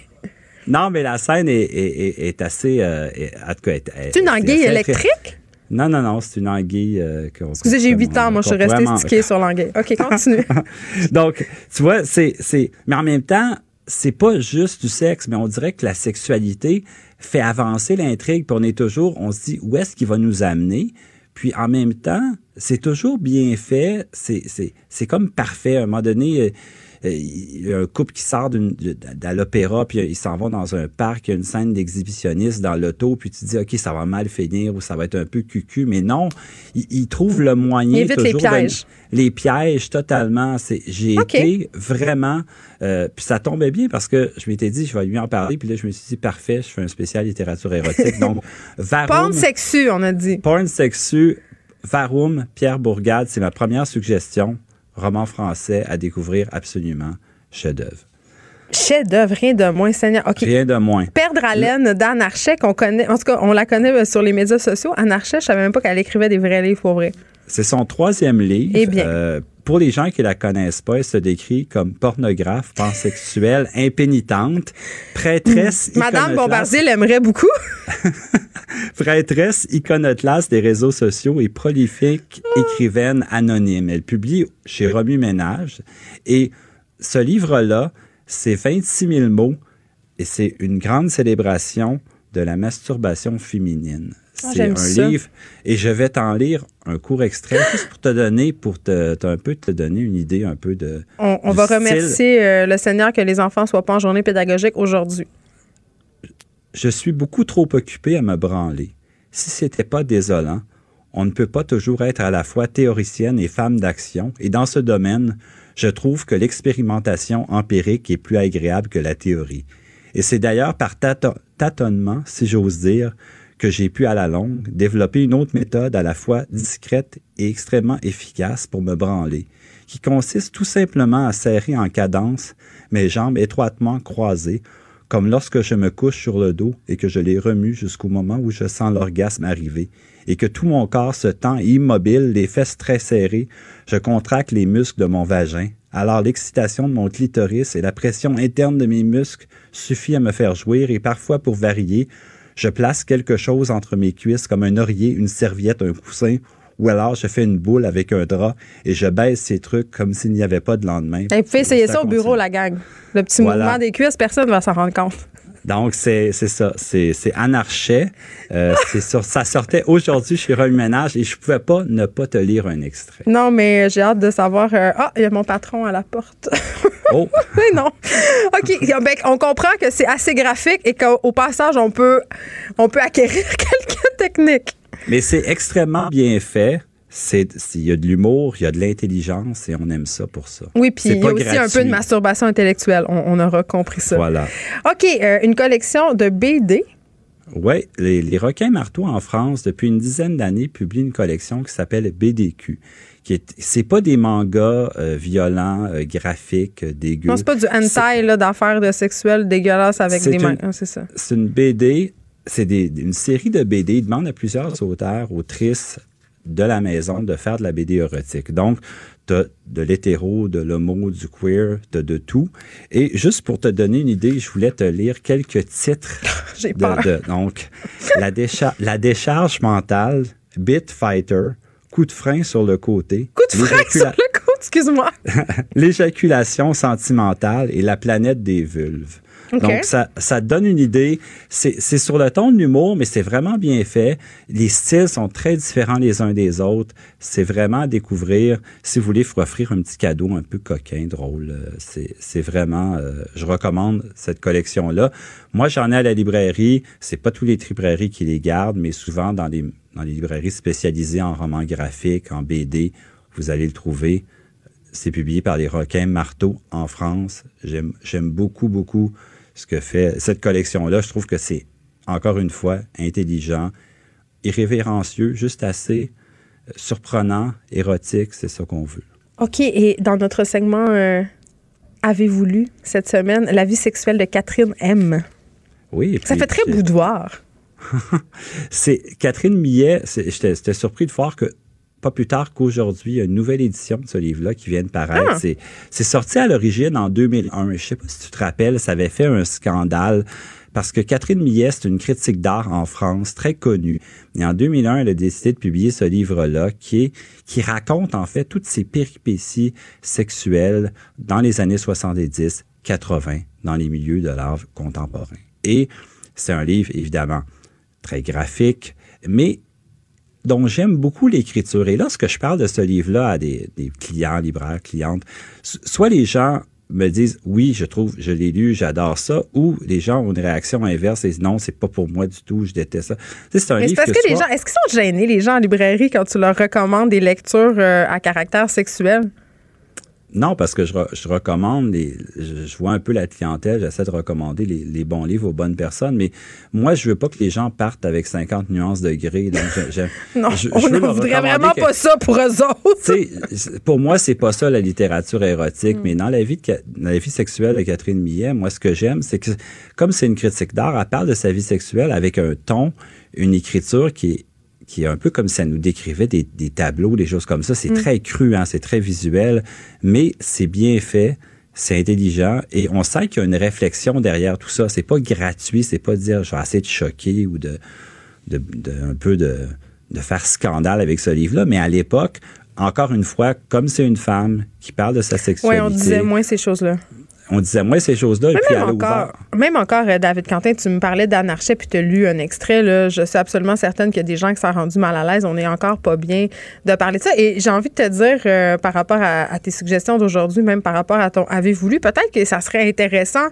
si on a envie de faire un cadeau de Saint-Valentin, d'acheter un livre comme ça plutôt que d'acheter pour se débarrasser euh, des fleurs, des chocolats qui servent absolument à rien ou de la petite lingerie euh, tu sais, qui essaye de me vendre sur Facebook, les petites bobettes pas de fond. Là, je sais pas. Moi, je, trouve que c'est un, un beau cadeau de Saint-Valentin, un livre un peu sexu.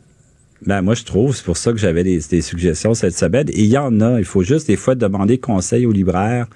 Il, il, il y a des choses vraiment qui sont bien faits, qui sont euh, incroyables. Et voilà, je voulais présenter des, des, des, créneaux différents dans le genre. Une fois, j'ai essayé de lire 50 euh, nuances de... C'est-tu de gris ou de gris qu'il faut dire? On ne sait pas c'est quoi. En tout cas, j'ai essayé de lire ça une fois et euh, j'ai lu. parti à rire. Non, mais je pensais que c'était une joke. C'était c'est drôle. C'est tellement mauvais que c'est drôle. C'est pire qu'un livre de Marc Fischer. Et là, ce n'est pas peu dire. Si vous connaissez pas Marc Fischer et vous aimez les délires psychotroniques de littérature, garochez-vous. Mais 50 nuances de gris, je n'ai jamais, je n'ai jamais pu. David Quentin, merci. On ira te visiter à la librairie Coabzone. Et là, tu nous as promis des exemplaires euh, des BDQ. Donc, euh, si on veut ça, faut aller voir. Merci beaucoup. Merci à toi. C'est déjà tout pour nous pour aujourd'hui. Je vous dis au revoir. On se retrouve demain de 1 à 3. Merci d'avoir été là.